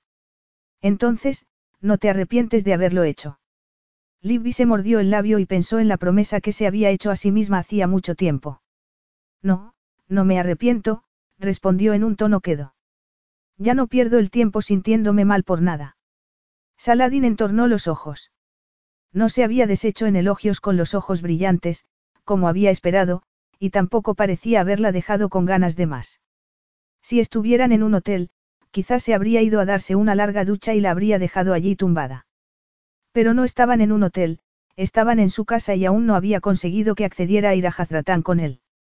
Una sonrisa se dibujó en sus labios cuando, al deslizar el índice por uno de sus senos, notó cómo se estremecía. De verdad pensaba que sería capaz de rechazarlo, ahora que sabía cuánto placer podía darle. «Voy a hacerte el amor otra vez», murmuró.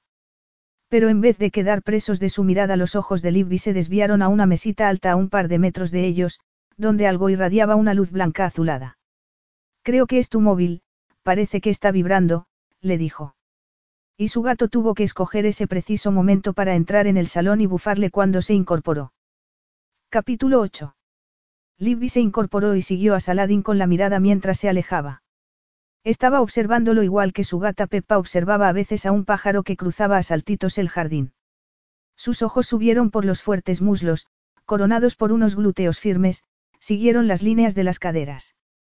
Saladin tomó el móvil, que seguía vibrando, y contestó en una lengua extranjera que ella supuso que sería el idioma que hablaban en Jazratán. Se fijó en que de cuando en cuando se quedaba escuchando lo que le estuviera diciendo la persona al otro lado de la línea, pero que durante la mayor parte del tiempo era él quien hablaba, y parecía que estuviera dando órdenes. Sonrió divertida y volvió a tenderse en la alfombra. Giró la cabeza hacia la ventana.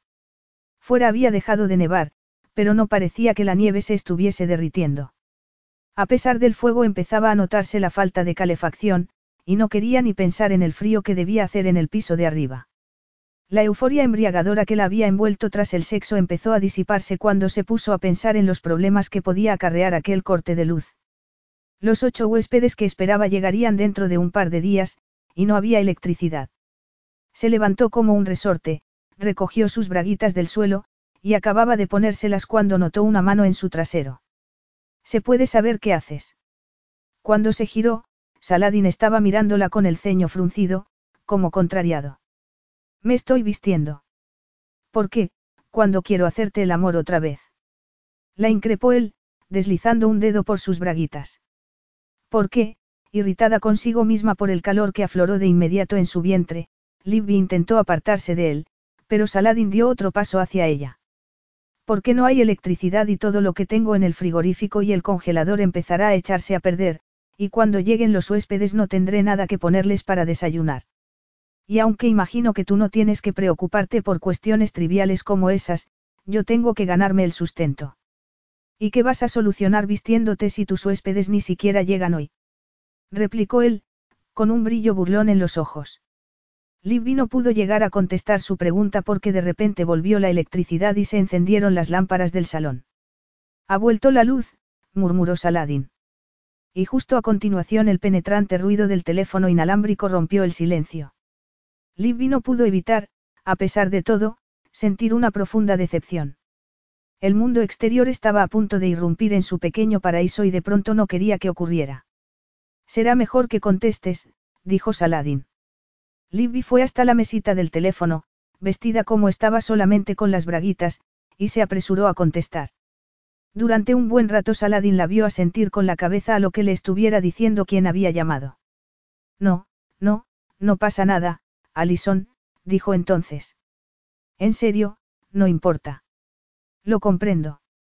Yo habría hecho lo mismo en tu lugar, sí, eso espero, claro, lo haré, por supuesto. Y feliz Navidad a ti también, adiós. Cuando colgó el teléfono vio que Saladin se había vuelto a sentar en la alfombra. Aquello del sexo era tan nuevo para ella que no sabía si sería grosero quedarse mirando su cuerpo desnudo, aunque le resultaba muy difícil apartar la vista. ¿Quién era?, inquirió este. A Libby le pareció notar una nota divertida en su voz, pero supuso que era cosa de su imaginación. Uno de los huéspedes que estaba esperando, contestó, encogiéndose de hombros. Era la persona que había hecho la reserva para ella y su grupo de amigos. Llamaba para decir que como la previsión del tiempo no está muy clara han decidido que al final no van a venir, que van a pasar esos días en un hotel de Londres que según tengo entendido es muy lujoso. ¿Te sientes decepcionada porque no vayan a venir?, inquirió él. No sé si, decepcionada, es la palabra que usaría, murmuró ella, pensando en lo largos que se le iban a hacer esos días de Navidad. Era uno de los motivos por los que siempre mantenía abierto el hotel en esas fechas, porque estando ocupada no se ponía a pensar en todo lo que echaba de menos en su vida. Lo que es seguro es que no voy a ingresar el dinero que esperaba ingresar. Saladin le dirigió una sonrisa radiante y replicó con suavidad. En eso te equivocas, Libby. ¿No ves que esto es cosa del destino, que ahora eres libre? Puedes venir a Jazratán conmigo y emplear ese don que tienes para curar a mi caballo. Y como te dije, estoy dispuesto a recompensarte generosamente. La suma que mencionó era tan desorbitada que por un momento Libby creyó que estaba bromeando. Cuando comprendió que no, se sintió seriamente tentada de aceptar, pero su orgullo le hizo sacudir la cabeza. Eso es demasiado. Saladin enarcó las cejas. Es la primera vez que oigo a alguien quejarse porque le vayan a pagar mucho, comentó levantándose. Es que creo que por un trabajo se debe pagar lo que es justo, contestó ella, no que te paguen como si te hubiera tocado la lotería. Y yo considero que la suma que te estoy ofreciendo por tus servicios es lo justo, replicó Saladin, yendo hacia ella. Si hubiera más gente con un don como el tuyo, obviamente no te ofrecería tanto dinero, pero no la hay. Los dos sabemos que ese don que tienes es algo muy raro. Libby sabía que estaba intentando manipularla. Le estaba haciendo una oferta demasiado buena como para rechazarla y tenía miedo, miedo de fracasar, miedo de cuál sería su reacción si fracasaba, y miedo de muchas otras cosas. ¿Y si resulta que lo he perdido? ¿Y si resulta que ya no tengo ese don? Le espetó. No podría garantizarte que mis métodos funcionen con Burkhan. Puede que no responda a ellos. Bueno, en ese caso podría decir que al menos lo he intentado, que he hecho todo lo que estaba en mi mano para ayudar a mi caballo, contestó él, que se había detenido frente a ella. Libby sabía que no había imaginado lo vacía que había sonado su voz de repente, ni la desolación en su mirada, y fue eso lo que la hizo decidirse finalmente. Saladin Al-Mektala era un monarca con inimaginables riquezas e influencias, pero tras esa fachada había un hombre que estaba desesperado por salvar a su amado caballo.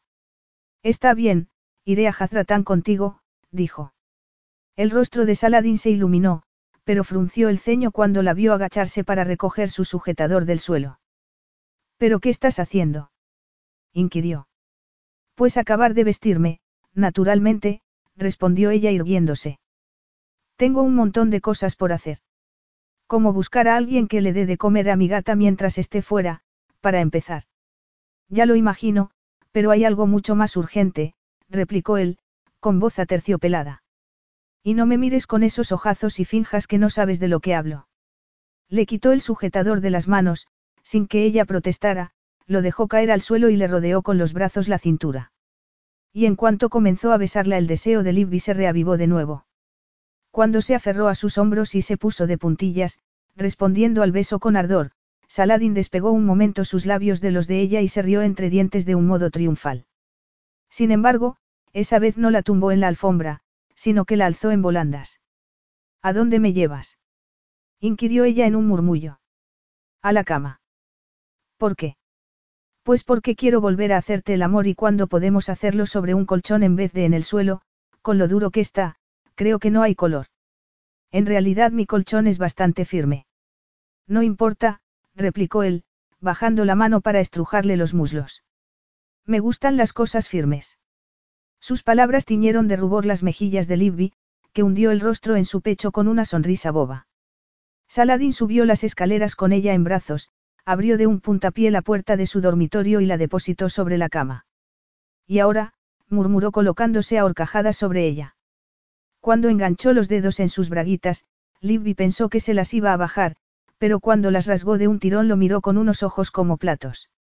No, no puedo creerme que hayas hecho eso, musitó, con el corazón golpeándole contra las costillas de excitación. Pues lo he hecho, y aquí está la prueba, murmuró él, y levantó la mano con la braguita rota colgada de un dedo, balanceándola como si fuera un trofeo.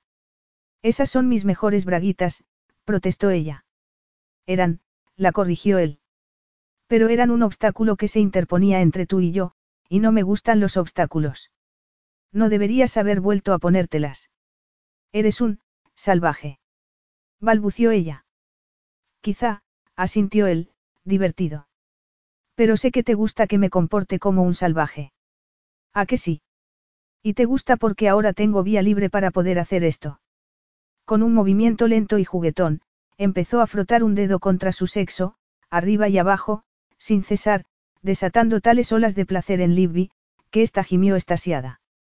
Además, no tienes que preocuparte, te compraré otras nuevas, murmuró Saladin, inclinándose para besarla. ¿Para qué? Para que puedas rompérmelas también. Acertó a preguntarle arrastrando las palabras. Pues claro. Porque creo que los dos estamos descubriendo que nos gusta. Creo que también te gusta que sea un poco dominante, ¿o me equivoco? Murmuró él, sin dejar de acariciarla. Y es perfecto, porque soy una persona bastante dominante, y me sale solo. Al poco rato apartó la mano y Libby vio que estaba colocándose un preservativo. Debía haberlo sacado del bolsillo del pantalón antes de llevarla arriba, pero no se había dado ni cuenta. Cuando la penetró, se le cortó el aliento. Ah, me vuelves loca, Saladin. Las palabras escapaban de sus labios. Estaba tan excitada, y quería que él supiera lo especial que era aquello para ella. No te imaginas cómo. Sin embargo, se quedó callada cuando lo notó tensarse, como si hubiese dicho algo malo, y cuando alzó los ojos vio que su rostro se había convertido en una máscara intimidante e inescrutable. No me digas cosas tiernas, no quiero oírlas, le dijo con aspereza. No me va la ternura. ¿Entiendes?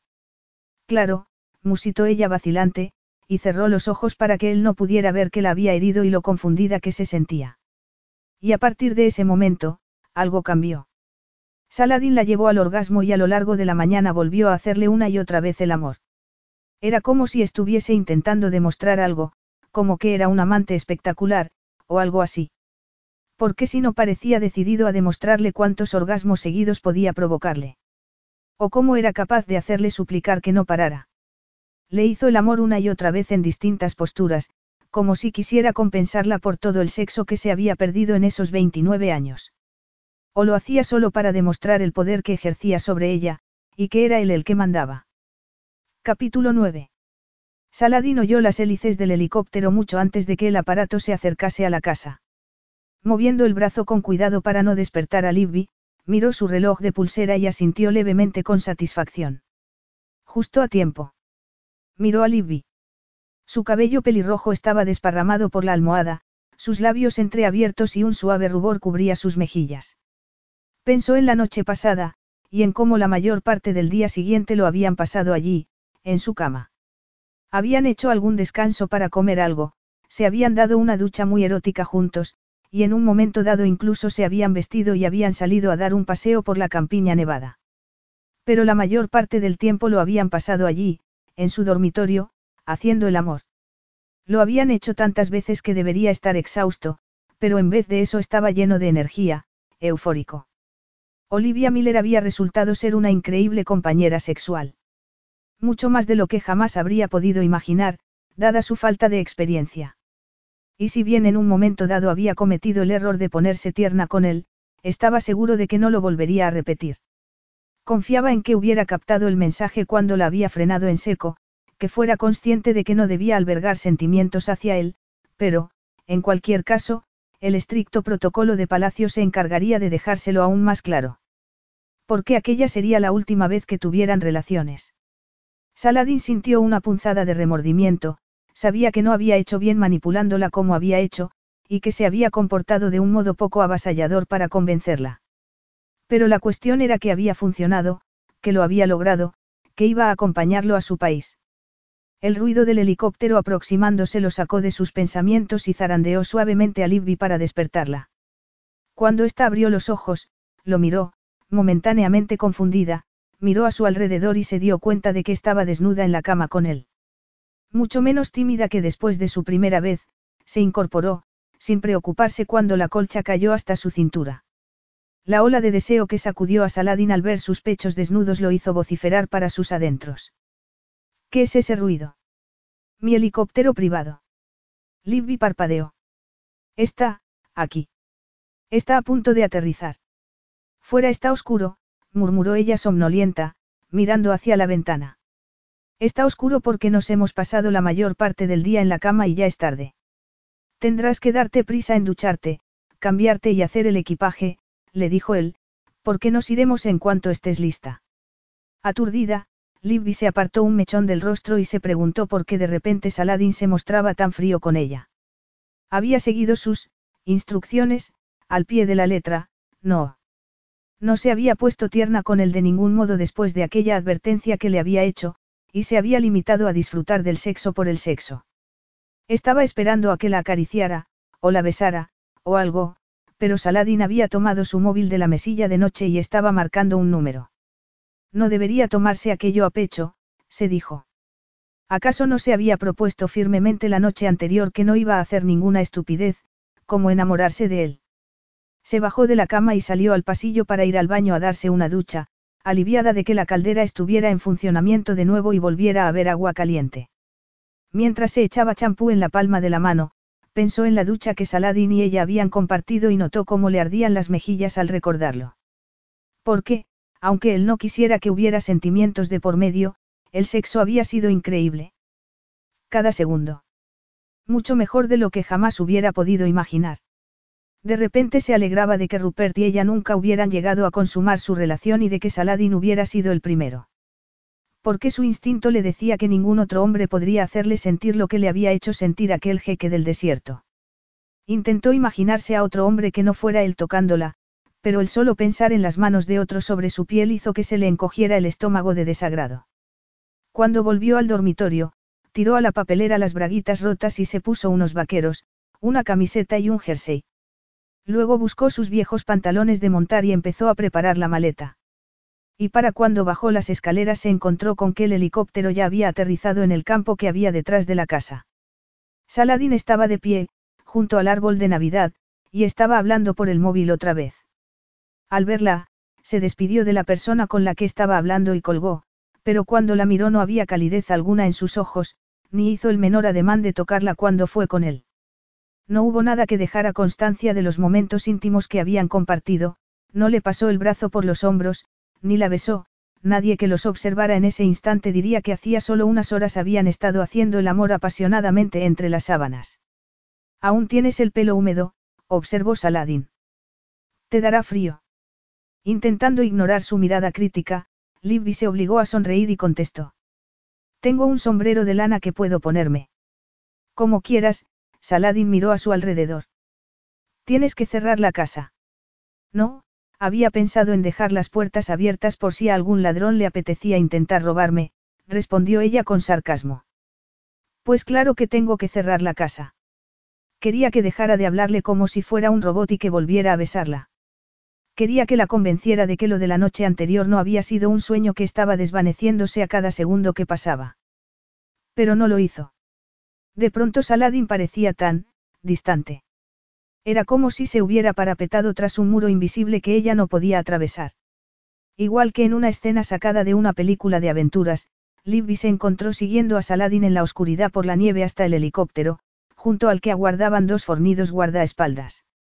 Con el helicóptero sobrevolaron la campiña nevada hasta llegar a una pista de aterrizaje donde les esperaba un avión privado.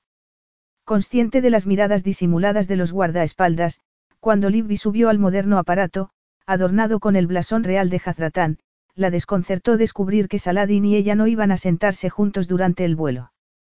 Una de las azafatas la condujo hasta su asiento, al fondo del avión, y le mostró, abriendo una puerta a mano derecha, un compartimento privado para su uso con una cama, un televisor de pantalla plana en la pared y hasta un cuarto de baño. Poco después, cuando ya estaba sentada, Saladin se acercó a verla. «Confío en que estés cómoda», le dijo, igual de serio y distante. Libby no quería dejarle entrever que estaba dolida, pero de repente se le estaba haciendo muy difícil reprimir las emociones que borboteaban en su interior. «No esperaba que fuéramos a sentarnos separados», le confesó. «No después de», cerró la boca, consciente de que había hablado de más. ¿Contaría como ternura que se mostrase vulnerable?, se preguntó. Saladin miró hacia un lado, para asegurarse de que no había nadie cerca, y le dijo en voz baja. «Después de haberme acostado contigo». «¿Te refieres a eso?». «No importa», farfulló ella. «Sí que importa», replicó él. En ese momento apareció una azafata, y la pobre se llevó lo que parecía un rapapolvo por parte de Saladin que la hizo retirarse de inmediato. «Importa porque así es como van a ser las cosas a partir de ahora». Libby se quedó mirándolo, confundida, hasta que su dura expresión la ayudó a comprender. «¿Quieres decir que lo que ha ocurrido entre nosotros debe quedar entre nosotros? No podremos seguir manteniendo relaciones cuando lleguemos a Jazratán», le explicó Saladin. «Las leyes de mi país son muy estrictas en cuanto a esas cuestiones, y ofendería gravemente a mi pueblo si se descubriera que me acuesto con una mujer soltera. Especialmente con una extranjera», se encogió de hombros, como intentando quitar algo de hierro a sus palabras. «Yo soy el jeque y tú vas a trabajar para mí, así que de ahora en adelante no sobrepasaremos esa línea». A Libby le llevó un rato dominarse antes de hablar. Si no fuera porque había accedido a intentar curar a su caballo, habría ido en busca de la azafata para exigir que la dejaran bajar del avión. Así que, aunque sus palabras le habían dolido, forzó una sonrisa despreocupada y contestó. «Vaya, pues qué alivio», él entornó los ojos. «¿No te molesta que no estemos sentados juntos, ni…?» «Claro que no», le cortó ella, para que no pudiera acabar la pregunta. «Además, quiero repasar un manual que me he traído sobre las lesiones en los caballos, así que, Si tienes asuntos de los que ocuparte, por mí no te preocupes, puedes volver a tu asiento. La cara de Saladin era un poema, como si se hubiese dado cuenta de que, a todas luces, estaba despachándolo. Claro que, después de lo que él acababa de decirle, no podía poner objeción alguna, así que se fue. Sin embargo, cuando se hubo quedado de nuevo a solas, Libby giró la cabeza hacia la ventanilla y contrajo el rostro, incapaz de ignorar el repentino dolor que le atenazó el corazón, como si algo estuviese oprimiéndolo. No pudo evitar preguntarse si Saladin, ante su negativa a ir con el a Jazratán e intentar salvar a su caballo, no la habría seducido para asegurarse sus servicios. A muchos hombres los habría frenado el descubrir que era virgen, y virgen a sus 29 años, nada menos, pero a Saladin no. Habría sabido, de algún modo, que los placeres del sexo la predispondrían a hacer lo que él quería. Tenía que empezar a comportarse de un modo racional, se dijo. Iba a Jazratán a tratar de curar al caballo de Saladin, y haría todo lo que estuviera en su mano por conseguirlo. Además, a cambio recibiría un dinero que le permitiría acometer las reformas y reparaciones que Wigtwig Manor necesitaba. Lo del sexo debía olvidarlo. Tenía que olvidarlo. Cuando el avión despegó, decidió aprovechar para ir a tumbarse al camarote. Después de una siesta de casi 6 horas que se echó y de la ducha que se dio cuando se despertó, se encontraba ya mucho mejor. Estaba tomándose un té que le había traído la azafata, cuando se descorrió la cortina que separaba la parte trasera del avión del resto del aparato y vio a Saladin plantado frente a ella. Fue un poco desconcertante, porque se había cambiado de ropa y ahora llevaba un atuendo que, aunque más apropiado para un jeque del desierto, no hacía sino poner de relieve el abismo que había entre los dos. En vez de los pantalones, el jersey y el abrigo con que se había presentado en su casa, ahora lucía una túnica de seda blanca con bordados en oro, y su pelo negro quedaba oculto por ese tocado masculino al que llamaban cufilla, también de seda blanca, sujeto por un cordón dorado que le rodeaba la cabeza. Parecía salido de un cuento, de una exótica fantasía. Saladin permaneció allí de pie, con los ojos fijos en ella, y aunque Libby estaba segura de que esperaba que se levantase, terminó de masticar sin prisa y esbozó una leve sonrisa. «Buenos días», le dijo. Saladin frunció el ceño e inclinó brevemente la cabeza, como obligándose a responder de un modo civilizado a su informal saludo. «Buenos días. ¿Has podido dormir un poco?» «Como un lirón», contestó ella, sonriéndole de nuevo. «¿Y tú?» La frívola respuesta de Libby no hizo sino aumentar su enfado y su frustración. No, él no había dormido bien. La noche se le había hecho interminable. Hacía mucho tiempo que no se sentía tan inquieto. No desde. El solo pensar eso, el hecho de que estuviera comparando una simple frustración sexual con el momento más doloroso de su vida lo hizo sentirse culpable y aún más enfadado consigo mismo. Apartando esos pensamientos revueltos de su mente, se fijó en la insolencia con que Libby estaba observándolo, con las piernas cruzadas y una taza de té entre ambas manos. Sin dejar de mirarlo, tomó un sorbo de ella. ¿Cómo se atrevía a comportarse de esa manera? No se daba cuenta de que había un protocolo que debía seguir cuando él entraba. No se recibía al monarca de Jazratán como si fuera un cualquiera, era algo de lo que tenía que ser consciente antes de que llegaran a palacio. «Se supone que debes ponerte de pie cuando me veas llegar», le dijo. «Ah, sí», murmuró ella, lanzándole una mirada desafiante. «Yo creía que me preferías tumbada y desnuda». «Libby», protestó él, mirando tras de sí, para asegurarse de que no la había oído nadie. «No debes». «¿Qué no debo qué?», lo interrumpió ella. «Decir las cosas como son. Lo siento, pero no pienso comportarme como una hipócrita. He pensado en lo que me dijiste de que no podemos volver a tener relaciones, y puedo comprenderlo, y lo acepto. Pero si crees que voy a hacerte reverencias y a bajar la vista cuando aparezcas, estás muy equivocado». Saladin, que no estaba acostumbrado a que le hablaran así, se quedó por un momento sin palabras.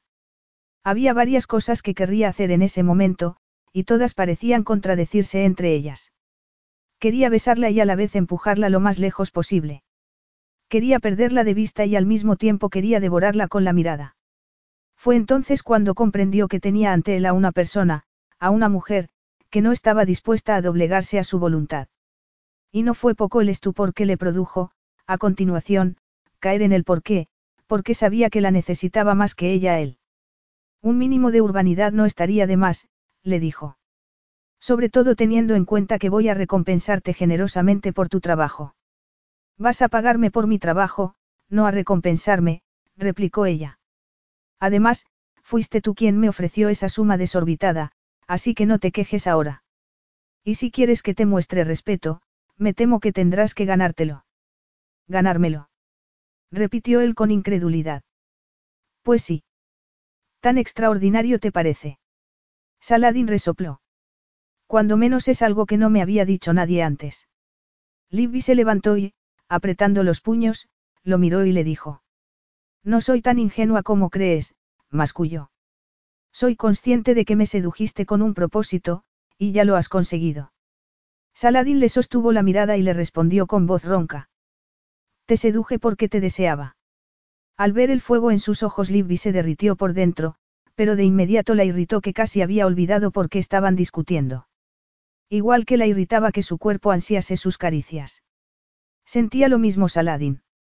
Le pareció que iba a dar un paso y a alargar una mano hacia ella, pero no supo si solo lo había imaginado, y de pronto se oyó a lo lejos un lamento de gaitas. Parpadeó, confundida, y le preguntó, ¿qué es eso? Un efecto colateral de unas vacaciones que mi bisabuelo pasó con la familia real de tu país, en su residencia escocesa, contestó Saladin. Las gaitas que los despertaban cada mañana lo impresionaron tanto, que decidió instaurar una costumbre nueva aquí, en Jazratán. Por eso, cuando el jeque regresa, siempre lo recibe ese sonido tan característico de Escocia. Desde luego es algo bastante singular, apuntó Libby. Habrá muchas cosas que te sorprendan de mi país, le dijo él. Yo bajaré primero del avión, y una de las azafatas te indicará cuándo podrás hacerlo tú también. Un coche con chofer te llevará a palacio. Libby frunció el ceño. Ni siquiera iré en el mismo coche que tú. Saladin sacudió la cabeza. No, a mi llegada siempre soy recibido por mi pueblo. Habrá gente esperando a verme pasar para que lo salude, y no sería apropiado que regresara al palacio en compañía de una mujer extranjera. Ya, murmuró ella. Se te asignarán tus propios aposentos y no te faltará ninguna comodidad, continuó Saladin. Cuando te hayas instalado enviaré a un intérprete para que te lleve a las cuadras. Así podrás hablar con los veterinarios y podrás empezar a trabajar con Burkhan de inmediato. Y aunque tengo que ocuparme de los asuntos de palacios y almorzaremos y cenaremos juntos, así que podrás ir poniéndome al tanto de los progresos que haya. Y, sin darle tiempo a que respondiera, se dio media vuelta y se alejó, como una figura imponente con sus ropajes de seda. Ese trato frío frustró por un instante a Libby, pero no pudo evitar pensar de nuevo en esa vaga impresión que había tenido hacía unos momentos, cuando le había parecido que iba a dar un paso hacia ella para tocarla. Porque cuando el fuego de la pasión se había disipado de sus ojos negros, también le había parecido atisbar algo en ellos, como algo que lo atormentara. Algo semejante a una emoción que normalmente no asociaría a un hombre como Saladin, algo muy parecido a un sentimiento de culpabilidad. Capítulo 10.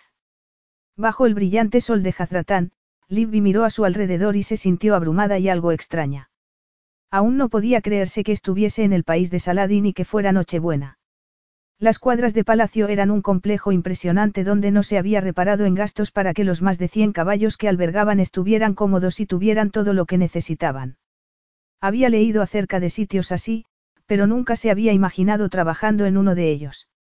Había paddocks de arena fina, bordeados por hileras de palmeras que daban sombra, pero también otros cubiertos de césped. También había boxes con aire acondicionado para los caballos, y hasta una piscina especial para que nadaran. Al llegar a palacio, Libby había sido conducida a sus aposentos, donde se había cambiado la ropa que llevaba por una camiseta y unos pantalones y unas botas de montar. Luego, tal y como le había dicho Saladin, un intérprete la había acompañado a las cuadras. No había imaginado que fuera a encontrar a Saladin allí esperándola, y mucho menos ataviado para montar y con un látigo en la mano. Tuvo que contenerse para dejar de pensar en lo bien que le quedaban los pantalones de montar, y le costó aún más apartar la vista de la camisa de seda que llevaba y que resaltaba su torso esculpido, dándole el aire de un bucanero. Había ido hasta allí para ayudar a su caballo, se recordó. Ese era el único motivo por el que estaba allí. Bueno, ¿qué te parecen mis cuadras? Le preguntó Saladin. Libby sonrió. Es muy interesante ver las soluciones que se han aplicado con un clima tan extremo. Estoy impresionada, comentó. En fin, podría ver ahora a Burkhan. Aunque Saladin no pudo sino admirar su profesionalidad, la escueta respuesta de Libby lo irritó. Igual que lo había irritado, en el avión, el impulso que lo había asaltado de alargar la mano para tocarla, y que había reprimido con dificultad. Le pidió a uno de los mozos de cuadras que trajera a Burkhan y esperó con el corazón en vilo, como si esperara que, por un milagro, su caballo se hubiera curado en su ausencia y saliera trotando al patio con la vitalidad de antaño. Sin embargo, cuando por fin apareció, lo invadió de nuevo la tristeza. Ver a su amado purasangre avanzando lenta y trabajosamente, como una sombra de lo que había sido, hizo que se le encogiera el corazón. Parecía algo más delgado, y su pelaje negro había perdido lustre. Por lo general se mostraba contento, pero era evidente que ahora no lo estaba. Casi podía ver la angustia y el dolor en sus ojos. No te acerques todavía a él, le advirtió a Libby. Últimamente ha estado muy agresivo. No deja que se le acerque casi nadie, a veces ni siquiera me deja a mí. Sin embargo, para su asombro y preocupación, una preocupación que no pudo disimular, Libby ignoró por completo sus palabras. Se movió hacia el caballo tan sigilosamente como un fantasma con la mano extendida en un gesto de paz. Tranquilo, le dijo al animal con voz suave, la voz más suave y musical que había oído jamás. No voy a hacerte daño. No pasa nada, Burkhan. Todo irá bien. Saladin observó anonadado cómo se aproximaba al poderoso animal. Libby alargó el brazo para acariciarle el cuello, y Burkhan se dejó. Eso es, le susurraba Libby. He venido a ayudarte, ¿sabes? El caballo relinchó suavemente, y Saladin sintió que se le hacía un nudo en la garganta. Sin embargo, sabía que no debía tener esperanzas. Él, mejor que nadie, sabía lo mucho que dolía cuando las esperanzas se desbarataban, y hacía mucho que había aprendido a no albergarlas. Podría pedirle al mozo que haga que camine un poco por el patio. Le pidió al intérprete. Solo para comprobar hasta qué punto es seria la lesión. El hombre asintió y le tradujo su petición al mozo, que tomó al animal de las riendas e hizo que comenzara a caminar en círculos. Como verás, comenzó a explicarle Saladin a Libby, la lesión fue en la pata delantera izquierda, lo interrumpió ella, mientras seguía al caballo con la mirada. Sí, ya lo veo. Es evidente que le provoca mucho dolor y cojea un poco para compensar. De acuerdo. Ya he visto lo que necesitaba ver, se volvió hacia el intérprete. Por favor, dígale al mozo que lo lleve de nuevo a su box. Luego se giró hacia Saladin, que no pudo sino admirar los reflejos que el sol arrancaba de su cabello pelirrojo, haciendo que pareciera lava. Dios, cómo le gustaría volver a sentirlo entre sus dedos. Voy a intentar unas cuantas cosas, le dijo Libby, así que preferiría quedarme a solas con Burkhan. Al darse cuenta de que lo estaba despachando, Saladin la miró con una mezcla de incredulidad y admiración. Parecía que le gustaba mucho llevar las riendas. Nunca había dejado que una mujer le diera órdenes y aunque lo encontraba más excitante de lo que habría imaginado, no estaba dispuesto a tolerarlo. Ni hablar. Aquellas eran sus cuadras, Burkhan su caballo y quería verla trabajar con él. No pienso irme a ninguna parte, le dijo, mirándola a los ojos. Quiero estar presente. Libby inspiró profundamente. Lo siento, pero prefiero trabajar a solas. Me da igual, quiero estar presente, le reiteró él. Libby entornó los ojos, como sopesando si le serviría de algo insistir, pero por fin llegó a la conclusión más sensata y respondió. Está bien, pero no me distraigas. Tendrás que estar en silencio y no interferir. Saladin esbozó una sonrisa forzada. De acuerdo, haré lo que me dices. Una vez en el box de Burkhan él se quedó a un lado, junto a la pared, y observó cómo Libby le susurraba al oído mientras acariciaba muy levemente la pata que se había lesionado. Para su sorpresa, el animal no se revolvió. Solo en un par de ocasiones echó la cabeza hacia atrás y enseñó los dientes. Libby continuó manipulando y masajeando con extremo cuidado la pata de Burkhan hasta que, al cabo de unos 10 minutos, se incorporó con la frente perlada de sudor y se limpió las palmas de las manos en los pantalones. Por ahora he terminado, le dijo a Saladin. Volveré a verlo después. Asegúrate de que le dejen descansar y que no lo molesten. Cuando vio a Libby mirar su reloj de pulsera, Saladin se dio cuenta de que se había metido él solo en un callejón sin salida. Le había dicho que ocuparían habitaciones separadas y que solo se verían a la hora de las comidas, pero de repente aquello no le agradaba en absoluto. De hecho, lo irritaba profundamente. Había considerado necesario establecer unos límites entre ellos para dejarle claro a Libby que el sexo entre ellos no había significado nada, y había estado seguro de que ella pondría un montón de objeciones, o incluso de que se enfurruñaría, porque las mujeres siempre se negaban a aceptarlo cuando les decía que lo suyo había acabado. Pero Libby no había hecho ninguna de las dos cosas. No había protestado cuando le había dicho que tendría que ir al palacio en otro coche y, según le había comentado el intérprete, cuando la habían conducido a sus aposentos, había elogiado los suelos de mosaico y la belleza de los jardines de palacio. En cambio él, irónicamente, se sentía descolocado e irritado por la aparente indiferencia con que ella había aceptado la situación. «Tenemos mucho tiempo antes de almorzar», le dijo. «¿Te apetecería venir a montar conmigo?». Por un momento Libby se sintió tentada de aceptar su invitación. La idea de montar a caballo le traía ecos de la vida que había dejado atrás. Se imaginó sobre la silla, sintiendo la fuerza del caballo debajo de ella. Imaginó la cálida brisa en su piel y la incomparable sensación de libertad que siempre había sentido al montar. Sin embargo, sacudió la cabeza con decisión. «Ya no monto». «¿Por qué no?», inquirió él, frunciendo el ceño. «Porque montar a caballo exige tiempo y dinero, y he estado tan centrada en mi negocio que no me sobraban ni lo uno ni lo otro». «Pero ahora tienes tiempo», apuntó él. «Y aquí no tienes que pagar nada». «No.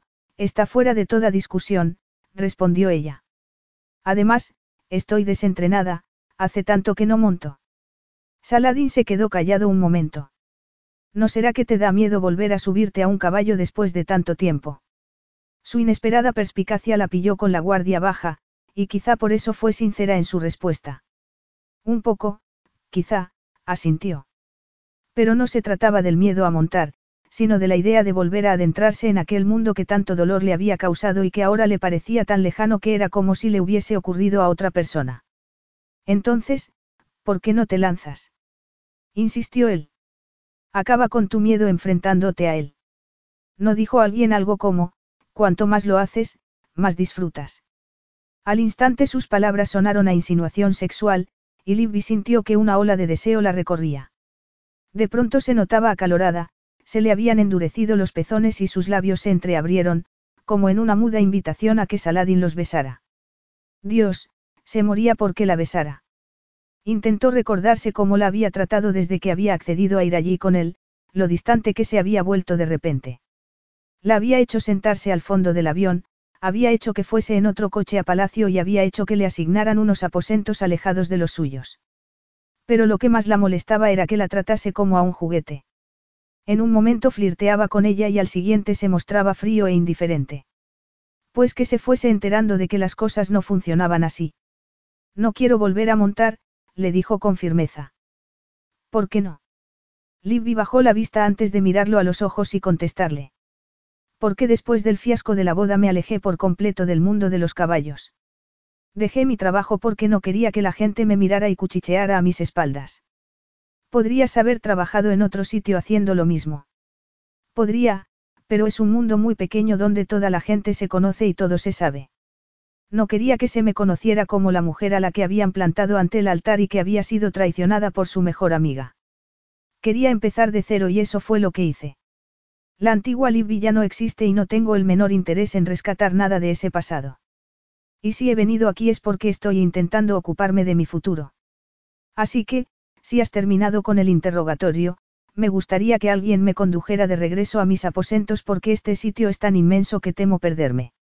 Él se quedó mirándola pensativo antes de asentir con la cabeza. «Desde luego. Yo mismo te acompañaré». «No es necesario, seguro que tienes muchos asuntos que…». «Te acompañaré», la cortó él. «Y por favor, no me lleves la contraria todo el tiempo solo porque sí, o te darás cuenta de que mi tolerancia tiene un límite». Aquella reprimenda quizá estuviera justificada, pero cuando echó a andar tras él, Libby se dio cuenta de que, aun llevándole la contraria, no conseguía sofocar el deseo que despertaba en ella. Apartando de su mente esos incómodos pensamientos que la abrumaban, intentó centrarse en todo el esplendor que la rodeaba. La temperatura descendió notablemente cuando pasaron un pórtico con celosías y suelos de mármol pulido que llevaba al edificio principal del palacio. Luego atravesaron un patio y, en el extremo más alejado, Olivia atisbó un arco de hierro forjado cubierto de rosas de color escarlata, naranja y malva. El mismo arco en sí era una obra de arte, con una intrincada filigrana de flores y hojas en la parte superior. «Vaya», murmuró deteniéndose. «¿A dónde se va por ahí?». Saladin se detuvo también y apretó la mandíbula. «Es la puerta Fadi. Conduce a la Rosaleda», respondió en un tono abrupto. «Es precioso. Podríamos ir por allí», le pidió Libby. Sin embargo, de pronto tuvo la impresión de que Saladin se había puesto muy tenso de repente. Este sacudió la cabeza. «Los jardineros están trabajando y no les gusta que los molesten», contestó con aspereza. «Ven, te enseñaré otros rincones más interesantes». Saladin continuó tenso un minuto o dos mientras seguían caminando, pero luego comenzó a contarle detalles curiosos sobre el palacio y la historia de Jazratán, y con el cambio de tema pareció relajarse. Le habló de batallas que habían librado y ganado sus antepasados y del legendario caballo de uno de ellos, del que descendía su amado Burkhan. Libby comprendió entonces por qué era tan importante para él. Burkhan era para él un vínculo entre el pasado y el futuro. Imaginaba que para un monarca, para quien la continuidad de la línea sucesoria era esencial, era importante preservar los símbolos de su historia. Al llegar a la puerta de sus aposentos, Libby iba a entrar cuando Saladin la asió por la muñeca para detenerla. «Gracias por haber venido», le dijo. «No hay de qué. No sé si podré ayudar a Burkhan, pero haré todo lo que esté en mi mano». «Creo que ya estás ayudándolo». Desde el accidente que le provocó la lesión se había vuelto nervioso y agresivo, y hoy, por primera vez, he visto algo de paz en sus ojos. Apenas dijo eso, Libby se sumergió en los ojos de él, esos ojos negros como el ébano. Había visto tantas emociones en ellos, había visto endurecerse su mirada de irritación y determinación, la había visto oscurecerse de deseo, y la había visto nublarse, como de tristeza, mientras miraba el arco de entrada a la Rosaleda. Quizá él también estaba luchando contra sus propios pensamientos. Apartó su mano a regañadientes. «Vas a tener que disculparme», murmuró, inyectando una nota de formalidad en su voz, «pero tengo que llamar para ver cómo está mi gata y asegurarme de que la nieve no haya causado ningún daño importante», esbozó una sonrisa y añadió, «te veré en el almuerzo». Y dicho eso entró en sus aposentos y cerró suavemente tras de sí, sin preocuparle que él siguiera allí de pie, visiblemente molesto por su nuevo desaire. Lo único que le preocupaba en ese momento era que, si no ponía distancia entre ellos de inmediato, podría haber acabado haciendo una locura, como arrojarse en sus fuertes brazos y suplicarle que volviera a hacerle el amor. Capítulo 11. Aquello no estaba resultando tan fácil como habría pensado que sería. Con un gesto impaciente Saladin despachó al sirviente que le había preparado el baño, se desvistió y se sumergió en la bañera llena de agua caliente. ¿Cómo podía ser que estuviera tan cansado cuando acababa de levantarse de la cama? Tendría algo que ver el hecho de que había pasado otra noche en vela, rememorando, lleno de frustración, aquel erótico encuentro junto a la chimenea, en que Libby, aún virgen, había gemido de pasión entre sus brazos. Quizá había sido un ingenuo al pensar que le sería fácil cumplir con la prohibición que se había autoimpuesto de no volver a tener relaciones con Libby mientras estuviera allí, en palacio. ¿Cómo iba a resultarle fácil cuando se encontraba pensando en ella en los momentos más inoportunos? A veces, sentado en una reunión sobre algún asunto de estado, se descubría pensando en su piel de porcelana y su cabello de fuego. En cómo la había asido por las caderas y se había hundido una y otra vez en ella.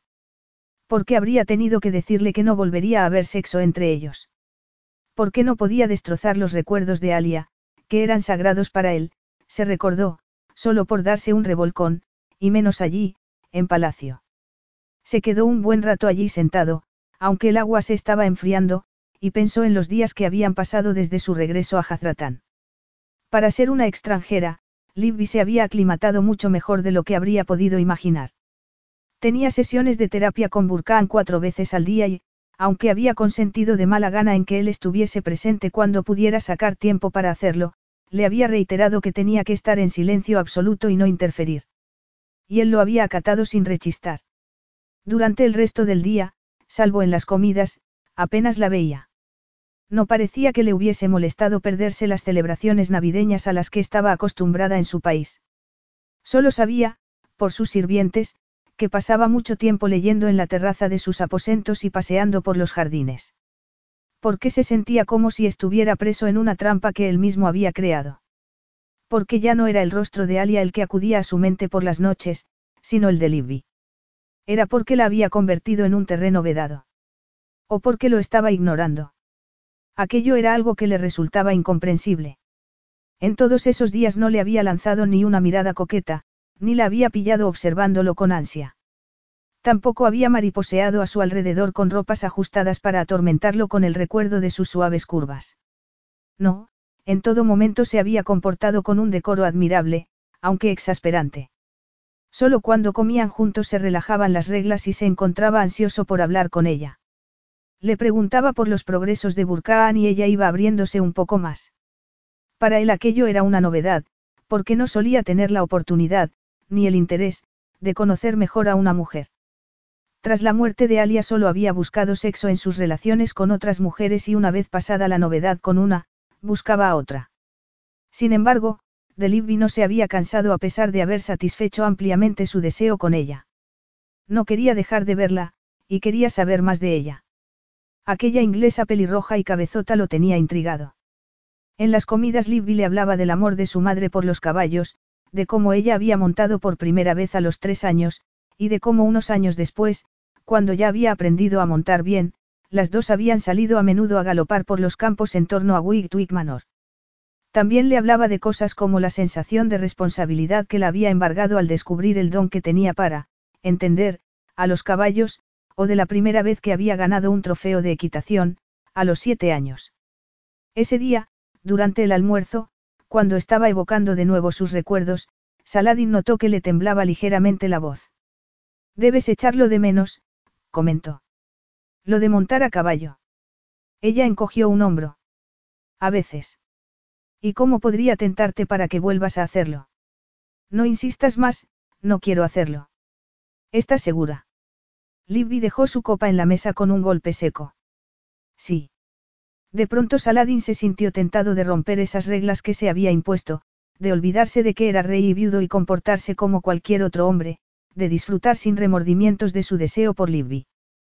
Porque pronto ya no habría sentido para que siguiera allí. Burkhan estaba mejorando día a día. Todo el mundo lo comentaba. Pronto Libby regresaría a Inglaterra y no volvería a verla. Él era el rey, porque no podía hacer lo que quería, porque no iba a poder cambiar sus propias reglas.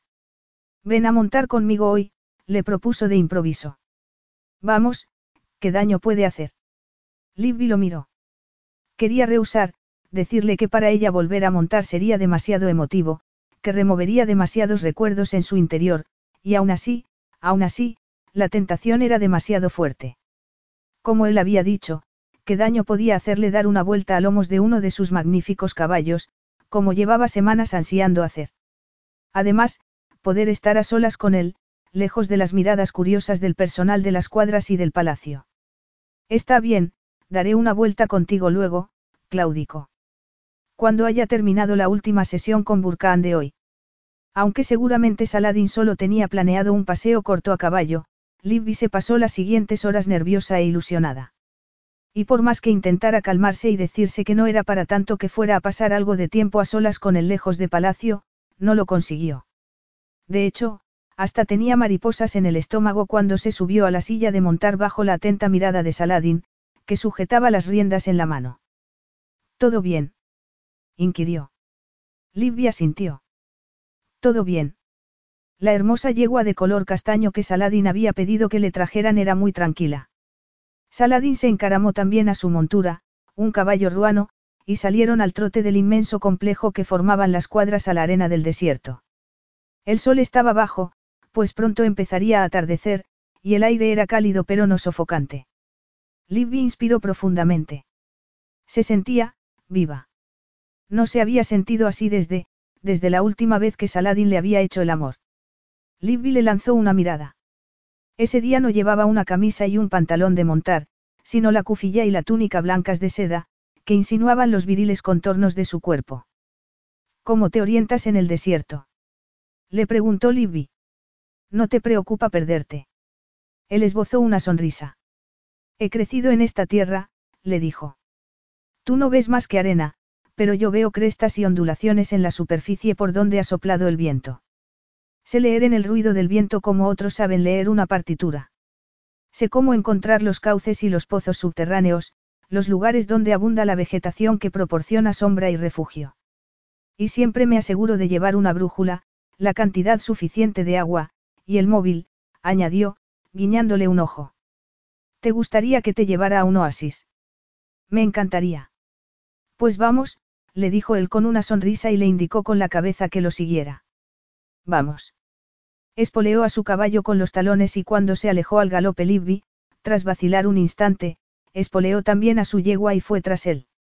Libby había olvidado lo excitante que era esa sensación de poder que daba ir a lomos de un caballo a galope tendido.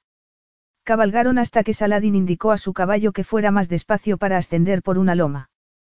Cuando la coronaron, y Libby vio el paisaje que se extendía a sus pies, se quedó sin aliento, una extensa masa de agua rodeada de exuberantes plantas y palmeras. La yegua descendió la loma tras el caballo de Saladin y cuando llegaron al pie Libby desmontó, como hizo él, para conducir a su montura hasta el agua. Cuando los sedientos animales hubieron saciado su sed, los llevaron a la sombra y ataron las riendas a los troncos de dos palmeras. Saladin le tendió una cantimplora y Libby, agradecida, dio un largo trago, pensando que el agua nunca le había sabido mejor.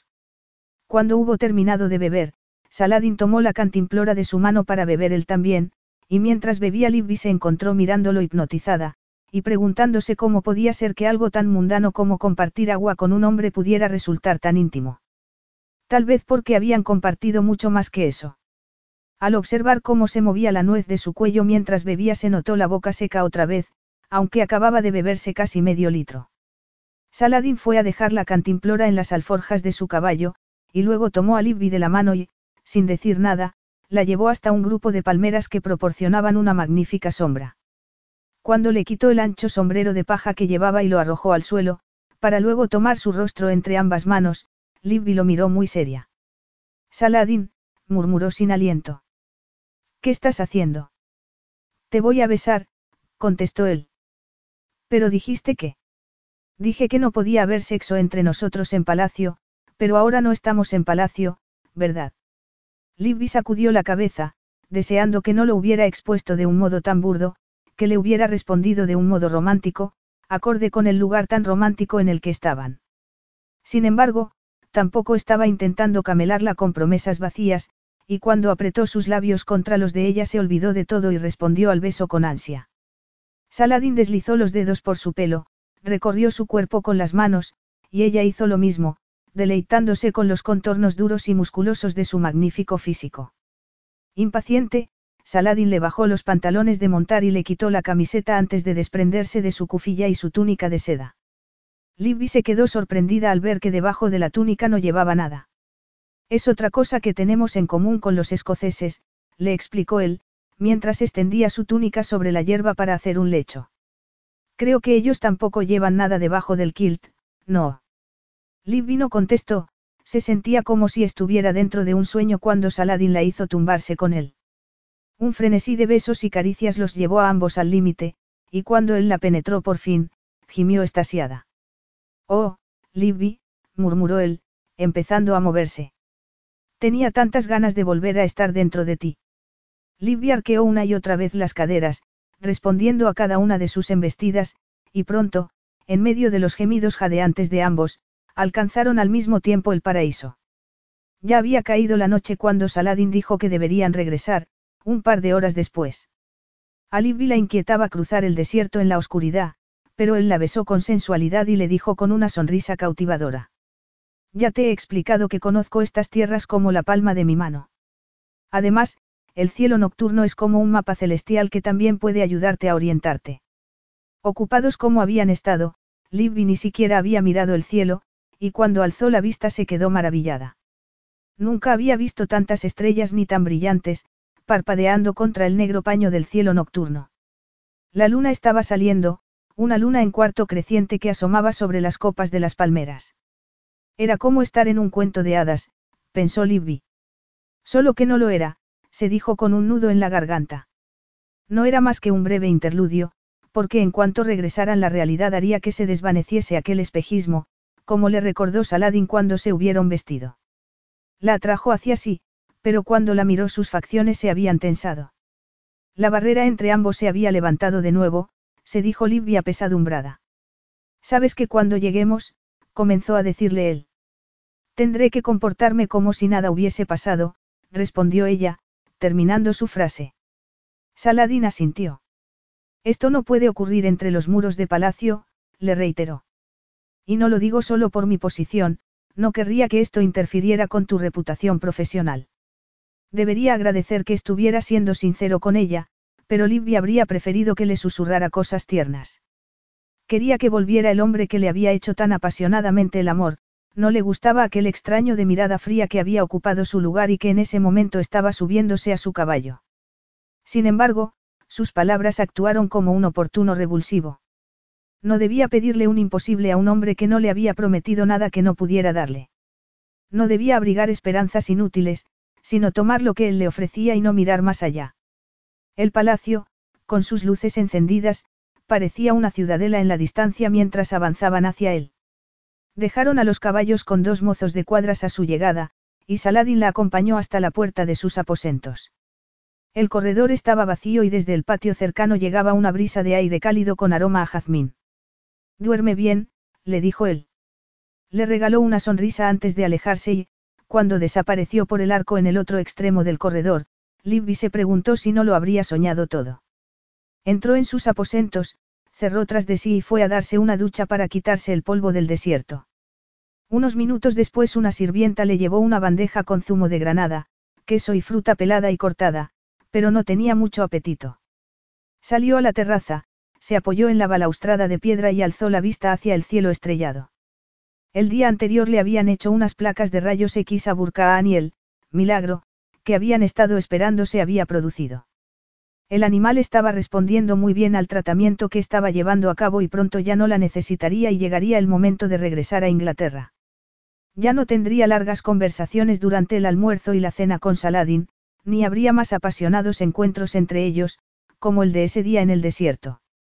Volvería a ser la chica corriente y moliente que había sido antes de que él le diera la vuelta a su mundo. Saladin había inyectado color a su vida, que hasta entonces había sido gris y aburrida. La había hecho sentirse viva y deseable, y la idea de no volverlo a ver nunca más hacía que le doliese el corazón. Se preguntó por qué Saladin no se había casado. A pesar de su carácter ocasionalmente irascible, era muy guapo y un buen partido. Imaginaba que, como monarca, querría un heredero que diera continuidad a su linaje. También se preguntó por qué se había puesto tan tenso cuando le había preguntado por la puerta Fadi. No se había atrevido a sacar el tema de nuevo, y ninguno de los sirvientes de palacio hablaban inglés con la suficiente fluidez como para preguntarle si para su soberano aquella Rosaleda tenía algún significado especial. Las emociones del día debían estar pasándole factura porque al poco de meterse en la cama un pesado sopor comenzó a apoderarse de ella. Y cuando sintió que el colchón se hundía y que una pierna rozaba la suya, pensó que debía estar soñando, solo que era demasiado real. Con el corazón palpitándole con fuerza abrió los ojos, se volvió y se encontró a Saladin desnudo en la cama junto a ella, con la luz de la luna, que entraba por el ventanal, bañando su torso musculoso. «Saladin», susurró.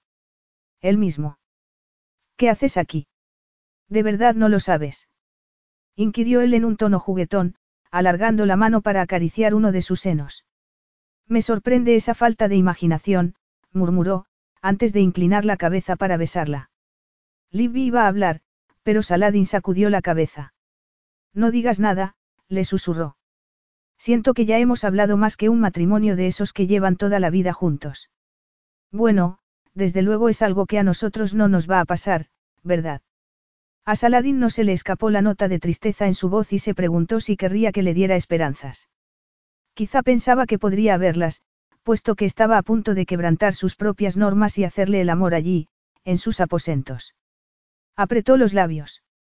No, sería hipócrita, además de un insulto, darle falsas esperanzas a una mujer como ella. No iba a susurrarle palabras tiernas y vacías, ni a tentarla con un futuro que nunca tendrían. Solo tenían el momento presente. Se colocó a horcajadas sobre ella y comenzó a besarla. Detrás de la oreja, en el cuello, en los labios, en el pecho, y sus manos empezaron a explorarla. Libby no puso más objeciones y respondió con fervor a sus caricias y sus besos, arqueándose impaciente hacia él. Cuando por fin se hundió en ella, como ansiaba, un gruñido gutural escapó de su garganta. A pesar de lo excitado que estaba, se esforzó por contenerse. Comenzó a sacudir las caderas con embestidas lentas, atormentando a Libby hasta que empezó a gemir su nombre, como suplicándole. Aún así se contuvo, y siguió embistiéndola con esa misma sensualidad hasta que, al notar que ella estaba al borde del clímax, sacudió las caderas con más fuerza y más deprisa, hasta que, sofocando los gemidos de Libby con un profundo beso, el orgasmo lo arrastró también a él. Pasado un rato descubrió que no quería soltarla. No quería salir de dentro de ella, y mantuvo las palmas de las manos apretadas posesivamente contra sus caderas para prolongar aquel dulce contacto. Sentía el cálido aliento entrecortado de Libby en el cuello y sus pezones endurecidos contra su pecho, y deseó poder quedarse así toda la noche. Al cabo fue ella quien habló. «Creía que no íbamos a hacer esto», murmuró. «¿Esto? Que no íbamos a hacerlo en palacio. Es lo que me dijiste». «¿Eso dije?» «Sí, lo dijiste». «Puede que luego lo pensara mejor y me diera cuenta de que estaba siendo un poco corto de miras», murmuró él, acariciándole el cabello. «De pronto se me ocurrió que, si somos discretos, tampoco le hacemos daño a nadie. Y eres una tentación que soy incapaz de resistir», añadió, tomando la mano de Libby para llevarla a su entrepierna. «¿Ves cómo me excitas? Y eso que acabamos de hacerlo». «Ahora te daré placer yo a ti», murmuró, apartando la mano de Libby. Introdujo la suya entre los muslos de ella y exploró los pliegues de su sexo hasta que la notó lista para él. La penetró de nuevo con un suspiro de placer y comenzó a mover las caderas, despacio, rítmicamente, y luego cada vez más deprisa, y cuando sintió que ella estaba a punto de alcanzar el orgasmo, tomó sus labios con un sensual beso, como antes, para amortiguar sus gemidos. Unos minutos después, cuando los dos habían recobrado el aliento y Libby se quedó dormida, se quedó escuchando un rato su respiración acompasada antes de bajarse con cuidado de la cama para no despertarla. Luego se puso otra vez su túnica y salió sin hacer ruido. Capítulo 12. Libby se quedó mirando el techo, consciente de que los minutos iban pasando y que pronto Saladin se levantaría y abandonaría su habitación, como si nunca hubiera estado allí. Se dijo que tendría que contentarse con lo que él le ofrecía, que debería disfrutar al máximo el sexo cada noche, pero en su fuero interno sabía que no era suficiente. Durante el día, delante de los demás, Saladin la trataba de un modo educado, para no levantar sospechas. Almorzaba con ella, charlaban, y cuando tenía un hueco en su apretada agenda se acercaba a las cuadras para verla trabajar con Burkhan. Sin embargo, cada vez tenía más la sensación de que aun cuando estaban solos siempre había algo que reprimía, algo que le ocultaba a ella y al resto del mundo. Sabía que lo que había entre ellos no duraría más de lo que duraría su estancia allí, pero no podía soportar la idea de abandonar Jazratán sin conocerle de verdad, con sus luces y sus sombras. Porque habría de comportarse como una dócil marioneta que se limitaba a aceptar lo que él estuviese dispuesto a ofrecerle, por poco que fuese. Se giró hacia él y, recorriendo con el índice la línea de su mandíbula, murmuró. Saladin. ¿Puedo preguntarte algo? Saladin estiró las piernas bajo las sábanas y bostezó. Como de costumbre, había acudido a los aposentos de Libby al caer la noche, movido por ese desmedido deseo sexual que no parecía que fuese a saciar nunca. Puedes preguntarme lo que quieras. ¿Por qué no te has casado? Aquella inesperada pregunta fue como un jarro de agua fría. Se había equivocado con ella al pensar que era la amante perfecta, sensata y discreta. ¿Por qué de repente estaba metiéndose en cosas que no le concernían? No deja de asombrarme que, estando en la cama con una mujer, lo único que quiera hacerse hablar de otras mujeres, murmuró. Saladin notó que Libby se tensaba al oírle decir eso. Estás intentando cambiar de tema. ¿Tú qué crees? Ella encendió la luz de la mesilla y se quedó mirándolo. Yo creo que sí. Pues entonces no preguntes. Libby se remetió un mechón detrás de la oreja y le respondió. No te lo pregunto porque quiera que esto que hay entre nosotros se convierta en algo serio. Sé que no es más que sexo. Te lo pregunto porque siento curiosidad, porque no entiendo que a un monarca, que ama profundamente a su país, parezca preocuparle más que no se pierda la estirpe de su caballo, que asegurar la continuidad a la suya. Quizá no tengas por qué entenderlo. Pero es que quiero entenderlo. Saladin se quedó callado un momento. Estaba entrometiéndose en su vida, haciéndole una pregunta que no quería que le hiciera y que no tenía derecho a hacerle. Y, sin embargo, algo lo urgía a responderle, aunque no sabía qué era. Tal vez ese mismo instinto que tenía con los caballos, lo tenía también con las personas. Además, de pronto el peso de la culpa y de su oscuro secreto se le antojó demasiado pesado como para seguir llevándolo él solo, y por primera vez en su vida se encontró compartiéndolo con alguien. «Porque ya he estado casado», contestó. Libby se quedó de piedra al oírle decir eso. Aunque había dicho que sabía que entre ellos solo había sexo y había dado a entender que aceptaba que no pudiera haber nada más, Saladin sabía que no era verdad. Las mujeres siempre tenían algún tipo de motivación oculta, eran así por naturaleza. Cuando se sentían atraídas por un hombre, siempre ansiaban llegar a establecer un vínculo con él, por mucho que intentaran negarlo. Y aunque el rostro de Libby se ensombreció, vio cómo intentaba fingir mera curiosidad. «¿Estuviste casado?», balbució. No tenía ni idea. ¿Y por qué debería saberlo? Fue hace mucho tiempo. ¿Y tú, esposa, qué ocurrió? Murió. En un primer momento Libby no respondió. Si le hubiera soltado una parrafada plagada de clichés, probablemente se habría bajado de la cama y se hubiera ido sin decir otra palabra. Nada lo airaba más que el que la gente intentase trivializar el pasado. Pero en vez de eso Libby se quedó callada, como esperando, igual que la había visto hacer cuando Burkhan golpeaba el suelo con sus cascos antes de dejar que se acercara. Lo siento mucho, murmuró finalmente con una voz suave y fresca como un bálsamo. La puerta Fadi y la Rosaleda, tienen alguna relación con ella, ¿verdad?, inquirió vacilante. Saladin asintió, pero tardó un rato en contestar. Alia, mi esposa, estaba diseñando la Rosaleda para celebrar nuestro primer aniversario de boda, pero no llegó a verla terminada. Hice que un equipo de paisajistas la terminara siguiendo al pie de la letra su plan original, pero... Pero nunca has ido a verla, ¿no?, murmuró ella, rellenando el silencio que siguió a sus palabras. Nadie ha entrado allí, ¿verdad? Saladin asintió y, quizá porque ella no había dicho nada más, comenzó a contarle su historia. Y cuando comenzó las palabras parecieron salir solas, fluyendo de sus labios como un oscuro torrente. Hacía tanto que no se permitía siquiera pensar en aquello, el remordimiento que sentía era tal que parecía que estuviesen clavándosele un millar de minúsculos fragmentos de cristal en el corazón. Y al remordimiento le siguió el sentimiento de culpa, siempre ese horrible sentimiento de culpa. Alia era la princesa del reino vecino, Chamrastán, y estábamos comprometidos desde muy niños, comenzó a explicarle. Nuestros padres querían forjar una alianza entre los dos países, que habían sido siempre enemigos, y que se afianzara la paz en la región. ¿Quieres decir que fue un matrimonio concertado?, inquirió Libby, vacilante. Saladin entornó los ojos. La sola idea de un matrimonio concertado os parece algo abominable a los occidentales, ¿no?, le dijo irritado. Pues te aseguro que esas uniones se cimentan sobre una base mucho más sólida que las expectativas irreales del amor romántico. Para mí no supuso ninguna penalidad estar casado con una mujer como Alia. Era buena, inteligente y mi pueblo la amaba. Y también era muy hermosa, como una flor que acaba de abrirse. Y yo, la dejé morir. La voz se le quebró de angustia al pronunciar esas palabras. Yo la dejé morir. Libby alargó una mano hacia él, pero Saladin se dio la vuelta en la cama, dándole la espalda, como si hasta mirarla fuera una traición mientras le hablaba de Alia. ¿Qué ocurrió?, le preguntó Libby a sus espaldas. El corazón de Saladin palpitó pesadamente cuando su mente evocó aquella terrible mañana. El recuerdo fue tan vívido y doloroso como siempre. Yo tenía que marcharme al amanecer, comenzó a explicarle.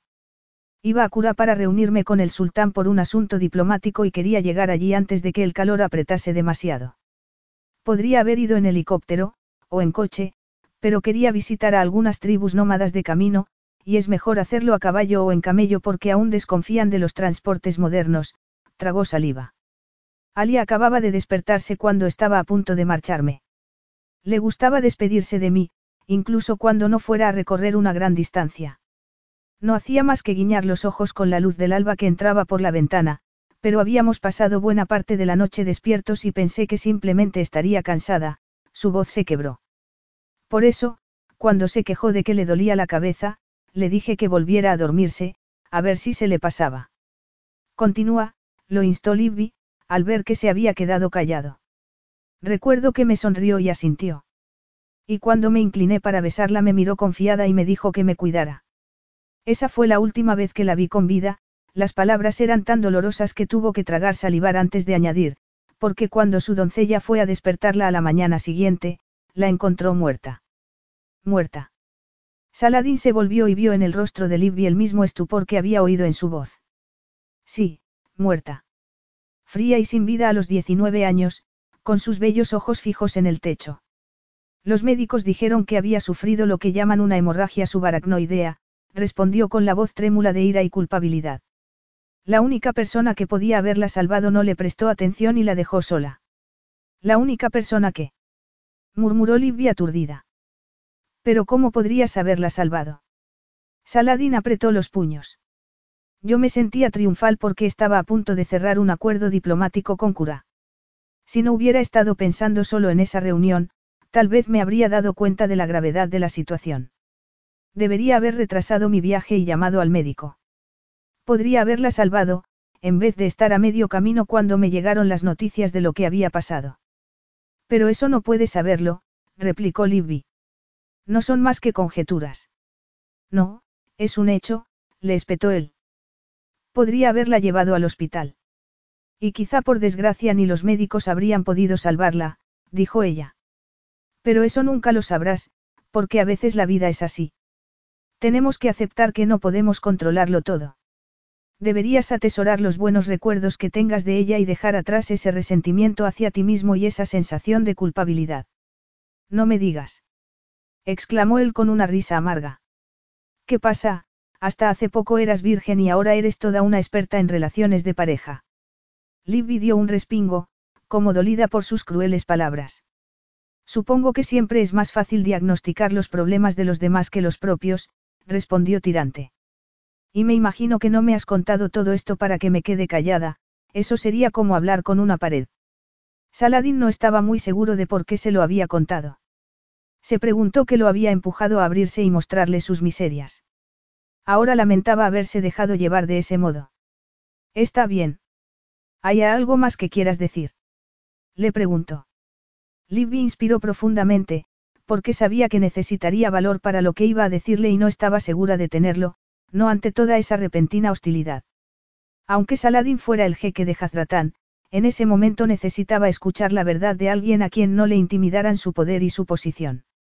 Una vez me echaste en cara que hubiera permitido que mi vida se viera afectada por lo que me hizo Rupert, pero, ¿no crees que a ti te ocurre lo mismo con Alia?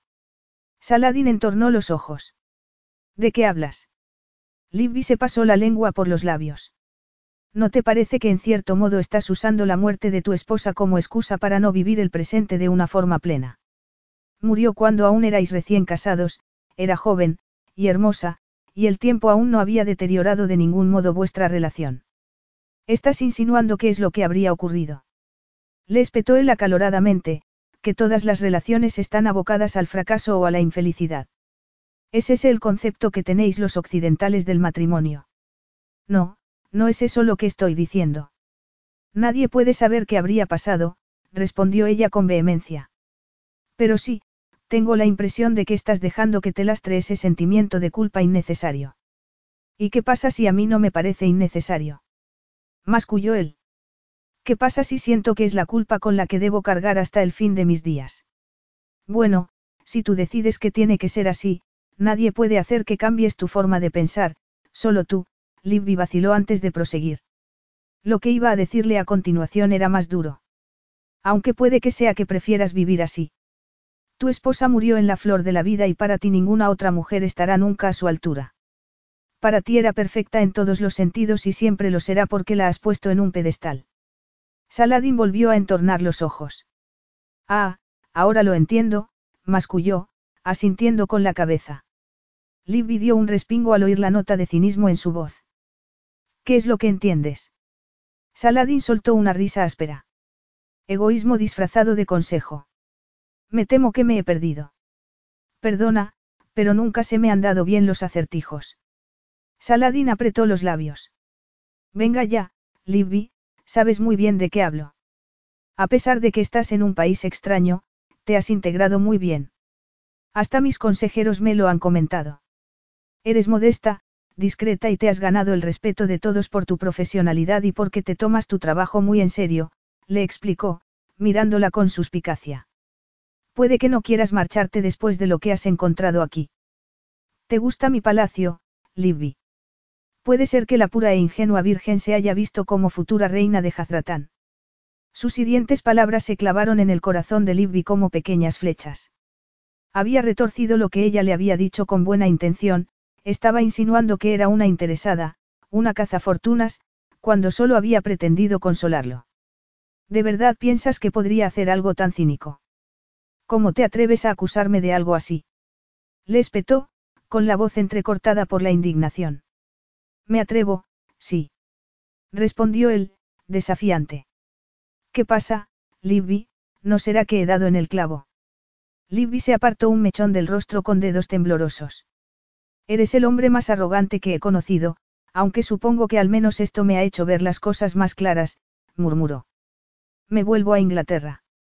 Él sacudió la cabeza. No, aún no. No te estaba pidiendo permiso, era una afirmación. Me marcho y no puedes hacer nada para impedírmelo. Saladin alargó el brazo por debajo de la sábana para rodearle la cintura. Mira, quizá no debería haber dicho esas cosas, murmuró en un tono de ligera contrición, mientras dibujaba arabescos en su piel con los dedos. Puede que te haya atacado de esa manera porque siento que me he sincerado demasiado. No le había contado a nadie lo que te he contado. Libby se mordió el labio, irritada consigo misma por la inmediata reacción de su cuerpo a sus seductoras caricias. Me da igual lo que me digas. He dicho que me marchaba y es lo que voy a hacer, repitió, apartando la mano de Saladin. No hay razón alguna para que me quede. Puedes pensar lo que quieras de mí, pero me niego a seguir escondiéndome como si lo nuestro fuera un sucio secreto. Las facciones de Saladin se ensombrecieron. ¿Y qué pasa con Burkhan? A Libby se le cayó el alma a los pies.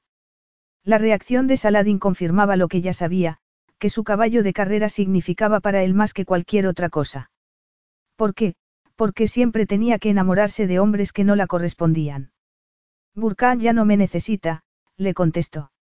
Los resultados de las últimas placas de rayos X que le hicieron son concluyentes, y el veterinario me dijo esta mañana que está muy contento con sus progresos. Y ahora, si no te importa, será mejor que te vayas. Y por favor no vuelvas a tocarme ni a besarme, eso solo complicaría las cosas, y los dos lo sabemos. Aunque Saladin estaba mirándola con incredulidad, sabía que tenía que hacer aquello. Tenía que poner distancia entre ellos y encontrar en su interior la fuerza que le faltaba. Porque, aunque se había dicho una y otra vez que no esperaba nada de él, no había una parte de ella que ansiaba amarlo, como presentía que él necesitaba que alguien lo amase. Saladin se incorporó y la sábana cayó en torno a su cintura. ¿De verdad me estás pidiendo que me vaya? Sí, es exactamente lo que estoy haciendo, respondió ella con una sonrisa forzada. Considéralo como una experiencia de la que aprender algo, no todo el mundo va a hacer siempre tu voluntad. Saladin sintió que la sangre le hervía de ira y de frustración. ¿Quién se creía que era, tratándolo de esa forma? ¿Y por qué se enojaba él de ese modo? Al fin y al cabo, aunque había disfrutado de su compañía, de su conversación y el sexo con ella había sido increíble, ¿a dónde podría ir aquella relación? Absolutamente a ninguna parte, por mucho que Libby le gustase. ¿Quieres irte? Le espetó, bajándose de la cama y recogiendo su túnica del suelo. Pues vete. Libby lo miró entre aturdida y dolida. Haré que alguien lo organice para que puedas marcharte mañana a primera hora, añadió Saladin. Con el corazón en un puño, Libby observó cómo se ponía la túnica y abandonaba la habitación. No dio un portazo, aunque parecía que era lo que habría querido hacer, y se encontró sola con una sensación de ansiedad atenazándole el estómago. ¿Qué había hecho? Capítulo 13. Cuando Libby regresó a Inglaterra seguía haciendo un frío espantoso, se encontró con un montón de correo por abrir y una gata decidida a ignorarla, y se dio cuenta de que no tenía ni idea de qué quería hacer con el resto de su vida, salvo que para sus adentros sí sabía que desde luego no era hacer camas ni desayunos para turistas. Había abandonado Jazratán con el corazón apesadumbrado y convencida de que nadie más que ella tenía la culpa de cómo se sentía. Había sido ella quien había echado a Saladin de su cama y le había dicho que se volvía a Inglaterra. ¿Qué había esperado? Que un hombre orgulloso como él, un jeque, moviera cielos y tierra para hacerla cambiar de idea. Se repitió, una vez más, que Saladin solo le había ofrecido sexo, no amor ni un futuro a su lado. Y cualquiera con dos dedos de frente estaría de acuerdo en que había hecho lo correcto al marcharse, antes de que acabase rompiéndole el corazón. A menos que ya fuese demasiado tarde, ¿acaso no había sentido como si un puño estuviese estrujándole el corazón cuando dejaba atrás Jazratán en el helicóptero que la llevó al aeropuerto de la cercana ciudad de Abu Dhabi? Y esa misma mañana, cuando había ido a las cuadras para despedirse de Burkhan, y había frotado su mejilla contra las gruesas crines del animal, este había golpeado el suelo con una de sus pezuñas, como si compartiese el dolor de su partida, y supiese el motivo por el que rodaban lágrimas por sus mejillas. Cuando había expresado su deseo de despedirse de él, Saladin le había concedido una audiencia en el Salón del Trono, rodeados de sus consejeros. Habría leído la muda súplica en sus ojos, pidiéndole un instante a solas, y simplemente la había ignorado, o tenía la mente ocupada en otras cosas. Se había limitado a estrecharle brevemente la mano y regalarle una sonrisa protocolaria acompañada de unas palabras de agradecimiento. Y cuando su secretario le entregó un cheque por sus servicios, se sintió como si se hubiese vendido. No lo había hecho, se dijo con fiereza. No era una víctima, se negaba a sentirse como una víctima. Si algo había aprendido, era que no se podía vivir con el lastre del pasado y dejar que te dominara. No quería acabar como Saladin, que no había superado la sensación de culpa por la muerte de su esposa. Resultaba irónico que se negase a aplicarse el mismo consejo que le había dado a ella. Consejos vendo, pero para mí no tengo. Por lo menos Estella, su ayudante, había desmontado y guardado el árbol de Navidad y los adornos, la nieve se había derretido por completo y las fiestas ya no eran más que un distante recuerdo. Sin ningún ánimo, miró las páginas en blanco de su agenda de las semanas siguientes. No estaba segura de verse capaz de seguir con el negocio. Total, ¿para qué? De repente aquel enorme caserón no le parecía más que una cáscara vacía, no un hogar. Paseó la mirada a su alrededor con ojo crítico. Era una casa demasiado grande que necesitaba una buena renovación y a una familia que la devolviera a la vida, no a una solterona como ella, a la que le sobraba todo ese espacio. Bueno, ¿y cómo es? Le preguntó Estella unos días después de su regreso, mientras limpiaban uno de los dormitorios. Libby tiró de uno de los picos de la colcha que estaban poniendo en la cama. ¿Cómo es que? Estella se encogió de hombros. Ya sabes, lo de pasar varias semanas viviendo en un palacio. Libby se incorporó y suspiró. Pues es diferente, respondió ella vacilante, intentando ser objetiva. O más bien intentando no pensar en el hombre que para ella era el alma de aquel lugar, porque cada vez que pensaba en él le dolía el corazón. El palacio en sí es increíble, igual que los jardines. Hay una belleza especial a pesar del calor y del desierto. Y por las noches, bueno, nunca había visto brillar las estrellas de ese modo. ¿Y no te daban bien de comer? Inquirió Estella, mirándola con una ceja enarcada. ¿Has perdido peso? Pues claro que comía bien, replicó Libby. Lo que pasa es que, no tenía mucho apetito, por el calor. No, el motivo de su falta de apetito no había sido el calor, sino que se había obsesionado de tal modo con Saladin, que apenas había sido capaz de pensar en otra cosa. Aún le ocurría, y era algo que la estaba volviendo loca. Tenía que decidir qué iba a hacer con su futuro, y allí estaba, obsesionada con un hombre al que no volvería a ver. Ahora que me acuerdo, en el techo del cuarto de baño rojo de arriba hay una tubería que gotea. Será mejor que llames a un fontanero antes de que el techo se venga abajo, añadió Estella, tan alarmista como siempre. Después de llamar al fontanero del pueblo, que le prometió pasarse al día siguiente, Libby descargó su frustración quitando con un rastrillo las hojas muertas que se habían acumulado en el jardín, pero no pudo dejar de pensar en Saladin. Fue después de comer cuando sonó el teléfono. Estella corrió por el pasillo para contestar, y puso unos ojos como platos. «Es él», le siseó a Libby, tapando el micrófono del aparato. «¿Quién?», preguntó ella. «El jeque», siseó Estella. Libby tomó el inalámbrico con una sonrisa forzada y se lo llevó a su estudio con el corazón palpitándole como si fuera a salírsele del pecho. «Tienes que ser fuerte», se dijo, cerrando la puerta tras de sí. Fue hasta la ventana y miró el jardín desolado a través del cristal mientras inspiraba, tratando de calmarse. Probablemente Saladin solo llamaba para asegurarse de que había llegado bien. O quizá quisiera pedirle consejo sobre algún tema relacionado con Burkhan. «Diga», respondió finalmente. «Libby». «Sí, soy yo», contestó tratando de parecer calmada. Sin embargo, estaba hecha un manojo de nervios y nunca se le había dado bien fingir. No podía aparentar que estaba perfectamente cuando se moría por decirle cuánto lo echaba de menos, cuánto ansiaba volver a sentir sus brazos en torno a ella, estrechándola con fuerza. Sobre el escritorio, a sus espaldas, se había dejado el portátil encendido y la cuenta de correo abierta, y en ese momento sonó un aviso de que había llegado un email nuevo a su bandeja de entrada.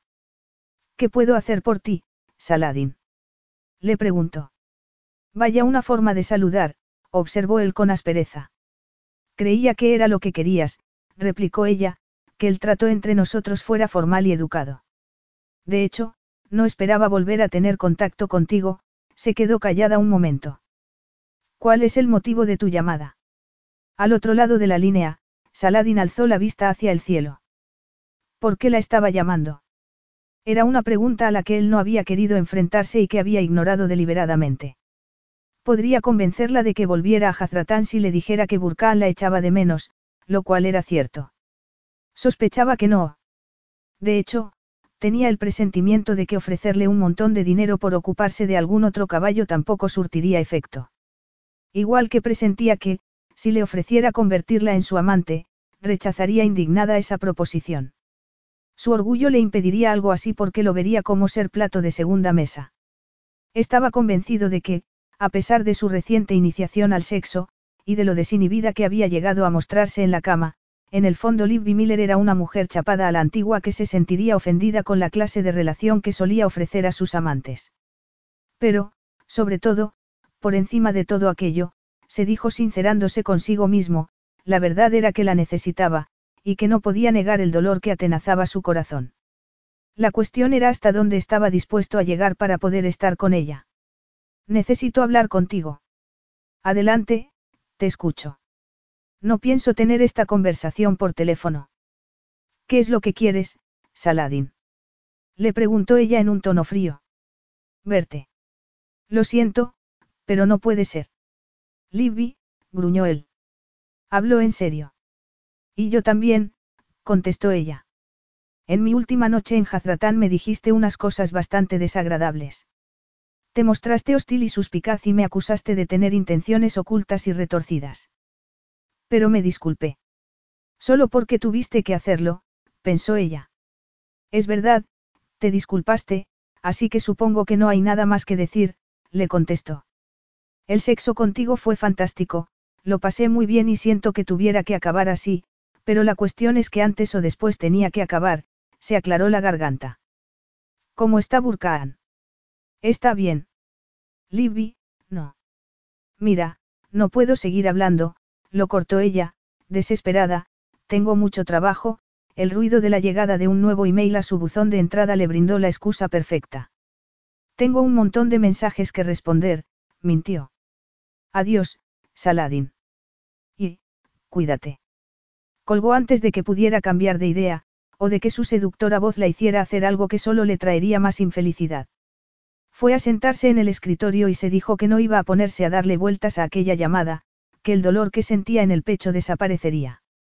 Contestaría esos emails que había recibido y seguiría con su vida, alegrándose de haber tenido la fuerza suficiente, se dijo poniendo la mano sobre el ratón del portátil. Pero cuando pinchó en el primer mensaje y comenzó a leerlo, todo su cuerpo se tensó. Debía haber pasado casi una hora cuando se dio cuenta de que no se había movido, que estaba sentada en la penumbra, que Peppa estaba a sus pies, maullando lastimeramente y que Estella hacía mucho que se había ido. Debería hacer algo. Debería darle de comer a su gata ¿y qué? Pasarse el resto de la tarde allí sentada, vociferando a Saladin por ser un canalla taimado y rastrero. Sus ojos se posaron en el montón de cartas que aún le quedaban por abrir. Entre ellas había un folleto del Five Bells, el pub del pueblo, en el que publicitaban una noche de solteros que se iba a celebrar allí ese día. Recorta el cupón, entrégalo a la entrada y te invitamos a la primera copa, decía. Música en vivo, karaoke, y mucho más. Dejándose llevar por un impulso, alcanzó una tijera del cubilete de los bolígrafos y recortó el cupón. Luego se levantó, le puso de comer a Peppa y subió a su dormitorio a arreglarse para salir. Iba a dejar de comportarse como una ermitaña, iba a salir y a divertirse. No iba a vivir como una monja. No había ninguna razón por la que no pudiera tener otras relaciones, igual que no había ninguna razón por la que no pudiera encontrar otro trabajo que la hiciera más feliz. Se puso más maquillaje de lo habitual, se vistió con un top con brillos y unos vaqueros y se hizo un recogido. Luego se puso un abrigo, tomó su bolso y las llaves del coche y condujo hasta el pueblo. Cuando entró en el pub vio que estaba bastante concurrido. Sobre el escenario había una mujer haciendo una interpretación desafinada de karaoke de I Will Survive, de Gloria Gaynor. Al pasear la mirada por el local vio a algunos conocidas, pero no había tenido el suficiente trato con ninguna de esas personas como para acercarse a ellos, así que se dirigió a la barra y pidió un zumo de tomate. Tuve poco a poco, se dijo. Has venido hasta aquí y no te has muerto ni nada. Y aunque no saliera bien, la próxima vez seguro que irá mejor. Encontró una mesa libre en un rincón, se sentó allí y sonrió como si su vida dependiera de ello. Se puso a seguir el compás de la música con el pie y trató de fingir que se lo estaba pasando bien. Al rato un hombre más o menos de su edad se acercó con una jarra de cerveza a medio beber en la mano y le preguntó si podía sentarse con ella. Sin embargo, antes de que Libby pudiera contestar, una voz aterciopelada y con autoridad respondió a sus espaldas. Me temo que no. El corazón de Libby dio un vuelco. Saladin. El tipo que había querido ligar con ella balbució una disculpa a este, sin duda creyendo que era su pareja, y se alejó. Libby dejó su vaso en la mesa con la mano temblorosa y tragó saliva. ¿Cómo es que estás aquí? Inquirió, con el corazón palpitándole con fuerza. Creía que estabas en Jazratán. Salí anoche en mi avión privado y llegué esta mañana, contestó él. Libby apretó los labios, contrariada. ¿Por qué había ido allí? ¿Por qué volvía a atormentarla, ahora que se había decidido a pasar página y olvidarlo? ¿Y qué quieres? Quiero que hablemos, pero con el ruido que hay en este sitio es imposible, así que, ¿te importa que salgamos? Por favor. Libby sabía que debería decirle que no, pero la única objeción que logró articular fue: fuera está lloviendo. Podemos hablar en mi coche. Ella resopló, irritada. No, hablaremos en el mío, y no pienso darte más de 10 minutos. Saladin no pareció entusiasmado con su sugerencia, pero no protestó y la siguió fuera del local. Cuando salieron, Libby vio una limusina aparcada en la acera de enfrente. Junto a ella, resguardado de la lluvia con un paraguas, aguardaba uno de los guardaespaldas de Saladin. Al verlo se irguió y se apresuró a abrirles la puerta para que subieran, y Libby sintió una satisfacción cruel cuando pasaron de largo y Saladin se encogió de hombros mirando al guardaespaldas, que se quedó anonadado. Sin embargo, en cuanto subieron a su coche se arrepintió. La limusina habría sido una opción mucho mejor. Para empezar, era más espaciosa, y además, era una tortura tener tan cerca a Saladin cuando quería mantener las distancias con él. ¿Cómo has sabido dónde estaba? Le preguntó. Tenía a uno de mis hombres vigilando tu casa, y le di instrucciones de que te siguiera si salías, le confesó Saladin, sin el menor rubor. Libby llevaba demasiado maquillaje, y nunca la había visto con los labios pintados de un carmín tan intenso. Aquel color no la favorecía en absoluto y, aún así, cada vez que miraba sus labios le entraban ganas de besarla. Era como si se hubiese redoblado el deseo que sentía por ella, pero ¿por qué? Tal vez porque había demostrado que tenía la fuerza de carácter necesaria como para rechazarlo, para dejar atrás la relación a medias que había tenido con él. Porque con ello se había ganado su respeto y lo había hecho darse cuenta de que, a pesar de su diferencia de posición social, no se veía inferior a él, sino como su igual. «Te echo de menos, Libby», le dijo con suavidad. Le pareció ver un atisbo de sorpresa en sus ojos antes de que sus facciones se endurecieran de nuevo. «¿Te refieres al sexo?», inquirió ella con aspereza. «No creo que te cueste encontrar otra compañera de cama». «Por supuesto que echo de menos el sexo», masculló, «pero no quiero otra compañera de cama. Y hay otras cosas que añoro de ti, como poder conversar contigo. Estoy segura de que hay un montón de gente que estará encantada de hablar contigo», replicó ella, «gente que se beba cada una de tus palabras». «Pero es que esa es la cuestión, no quiero a alguien que se beba cada una de mis palabras. Quiero a alguien que sea capaz de rebatirme». «Uno no siempre consigue lo que quiere», contestó ella. «Quiero que vuelvas a Jazratán conmigo», añadió él, sin darse por vencido. Los ojos ambarinos de Libby relampaguearon. «¿Y hasta dónde estás dispuesto a llegar esta vez para conseguir lo que quieres?», le espetó. «¿A cuánta gente va a manipular el gran Saladin Al-Mektala para salirse con la suya?». «¿Cómo?», inquirió él, entornando los ojos. Libby golpeó el volante con el puño. «Acabo de recibir un email de Alison Clark, de la que probablemente ni siquiera te acordarás. Es la mujer que había hecho una reserva para pasar aquí las Navidades con sus amigos, el grupo que en el último minuto decidió no venir y se fue a un lujoso hotel de Londres. Una estancia de varios días pagada en su totalidad por ti, según me contaba en su email, muy agradecida. ¿Qué hiciste? Ordenaste a tu gente que se pusiera en contacto con ella para hacerle una oferta a la que no se pudiera resistir, como hiciste conmigo para convencerme de que fuera a tu país». Saladin suspiró. Parece que se quedó muy contenta con el cambio. Como para no estarlo. Una estancia con todos los gastos pagados en un hotel de 5 estrellas de la capital no es algo que le pase a uno todos los días, contestó ella con sorna. Fue algo muy rastrero y manipulador por tu parte.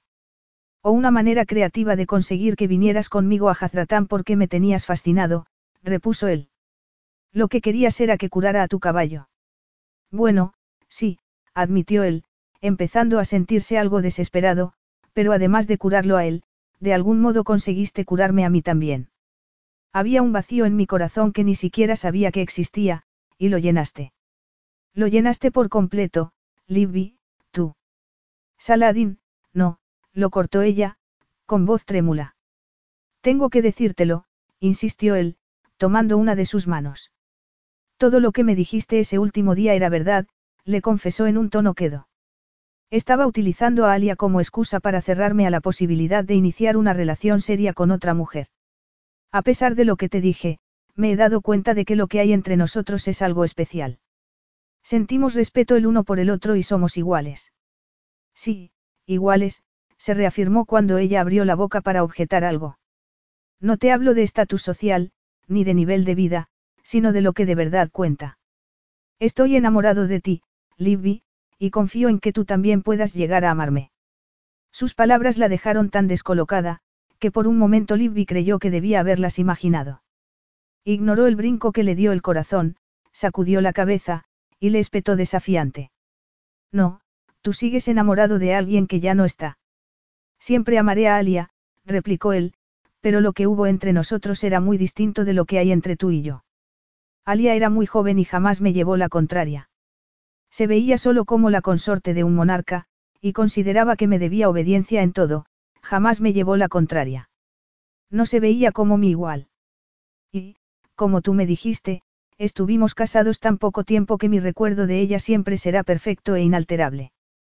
Todo este tiempo he seguido soltero porque me parecía que era un modo de honrar su memoria, pero no me daba cuenta de que me estaba parapetando en su recuerdo. Miró a Libby a los ojos y le dijo muy serio, amé mucho a Alia, y aunque sea de un modo distinto, también te amo a ti. Libby lo creyó, porque un hombre como él no admitiría algo así si no fuera verdad. La pasión que ardía en sus ojos era auténtica, como la convicción que había en su voz, pero... Yo también te quiero, contestó. Te quiero muchísimo. Pero no sé si me veo en ese papel. ¿Qué papel? Estoy casi decidida a vender la casa y emplear el dinero que saque, junto con lo que me pagaste, para dedicarme otra vez a los caballos. Pienso criarlos y entrenarlos, le explicó Libby. Y no tengo ni idea de dónde me estableceré. Además, no me imagino viviendo en un apartamento de lujo para que puedas venir a visitarme. Saladin frunció el ceño. Para que pueda ir a visitarte. Repitió perplejo. Cuando vengas a Inglaterra. No es así como va. Creía que el hombre le pagaba un apartamento a su amante y... Saladin se echó a reír a carcajadas antes de atraerla hacia sí y tomarla de la barbilla. Quiero que regreses a Jazratán conmigo y seas mi reina, no mi amante. Te casarás conmigo. De pronto Libby se había quedado sin razones para seguir diciéndose que aquello no podía estar pasando y que tenía que haber alguna trampa. Había tanto amor en los ojos de Saladin que sentía que el corazón fuese a estallarle de dicha. Sí, dijo rodeándole el cuello con los brazos, me casaré contigo. Epílogo. Saladin y Libby se casaron 2 veces. La primera en Inglaterra, en la pequeña capilla donde los padres de ella se habían casado, y la segunda en Jazratán, con una ceremonia con gran pompa y boato a la que asistieron líderes y dignatarios de todo el mundo. Al principio a Libby se le hizo raro ver su foto en las portadas de los periódicos, con la mano de Saladin entrelazada con la suya, el velo sujeto por una corona de rubíes y diamantes, y el blanco vestido de novia, que relucía como si fuera de nácar. Sin embargo, se hizo muy pronto a su nueva vida en Jazratán, un país que en poco tiempo había llegado a amar. Estaba decidida a aprender a hablar el idioma con fluidez, y a conseguir que Burkhan ganara la famosa Copa de Omán. Y cuando la gente le preguntaba cómo se había adaptado con tanta facilidad de pasar de dirigir un bed y breakfast en Derbyshire a convertirse en la reina de Jazratán, podía responderles con sinceridad. Les decía que la grandeza del palacio de su marido nunca la había intimidado porque allí donde estuviera Saladin se sentía como en casa. Además, este ahora viajaba menos que antes y, allá donde fuera la llevaba con él, porque estaba ansioso por presumir ante el mundo entero de su nueva esposa. Libby visitaba las cuadras de palacio siempre que sus deberes como reina se lo permitían, y pronto se ganó el cariño y el respeto de todos los empleados. A Saladin y ella les encantaba salir a montar al atardecer, y a veces cabalgaban hasta su oasis, donde hacían el amor a la sombra de las palmeras. Con dulzura, Libby consiguió convencer a Saladin de que celebraran una ceremonia para inaugurar la Rosaleda. A ella acudieron los padres de Alia, y también sus 2 hermanos y las esposas de estos como invitados de honor. Fue duro ver llorar a la madre de Alia mientras ataba un ramillete de flores al bello e intrincado arco de hierro forjado que formaba la puerta Fadi y ver lágrimas también en los ojos de Saladin. Pero Saladin y ella invitaron a los padres de Alia a tomar el té con ellos unos días después y a que llevaran con ellos a sus nietos para que pudieran conocerlos, y pasaron un rato muy agradable, charlando y riendo a la sombra de un árbol y bebiendo té de jazmín mientras los 2 pequeños correteaban entre los rosales. Burkhan ganaría la Copa de Omán unos años después, y se convertiría en el padre de un potrillo que era su viva imagen. La gata de Libby, Peppa, por su parte, se acostumbró de mala gana a la presencia de Saladin en la vida de su ama, y se adaptó bien a su nuevo hogar, disfrutando de los mimos del personal.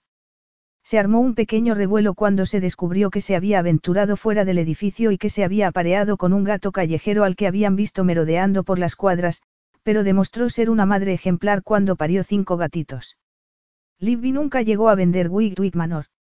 Saladin la convenció para que la utilizaran como su casa de vacaciones cuando quisieran escapar del calor del desierto y disfrutar de unos días en la campiña inglesa. Además, es importante que nuestros hijos conozcan y amen la herencia cultural de su madre, porque tus raíces son tan importantes como las mías, le dijo un día Saladin a Libby, que tenía la cabeza apoyada en su pecho, mientras le acariciaba tiernamente el cabello. ¿No te parece?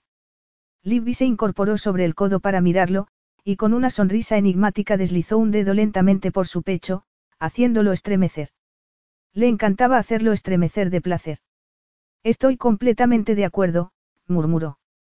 La mano de Saladin descendió hacia la cara interna de su muslo, y entonces fue ella la que se estremeció. De hecho, eso me recuerda que tengo una muy buena noticia para ti. La mano de Saladin se detuvo y Libby supo que estaba conteniendo el aliento, igual que había hecho ella cuando se había hecho la prueba de embarazo esa mañana. No habían estado buscando activamente un embarazo, pero sabía que Saladin ansiaba un hijo, y ella también lo había deseado desde el momento en que él le había puesto el anillo en el dedo. «Estoy embarazada», susurró. «Vamos a tener un bebé». Saladin se echó a reír y a besarla de pura felicidad y a decirle lo mucho que la amaba, todo al mismo tiempo. Solo un rato después se dio cuenta de que Saladin le había quitado la mano del muslo. La tomó y la volvió a poner donde estaba. No pares, le dijo. Pero, no será malo para el bebé. Libby lo besó y le aseguró que no. Saladin se sentía como si hubiese encontrado algo que ni siquiera había sabido que hubiera estado buscando. Era como si Libby fuese su refugio, su puerto seguro, la alegría de su vida. Era como si de pronto el mundo tuviera sentido. Tomó su rostro entre ambas manos, la besó con dulzura y dio gracias a Dios por aquella noche en Derbyshire, por la nevada que los había dejado aislados y por el mejor regalo que les había brindado, el amor. Fin.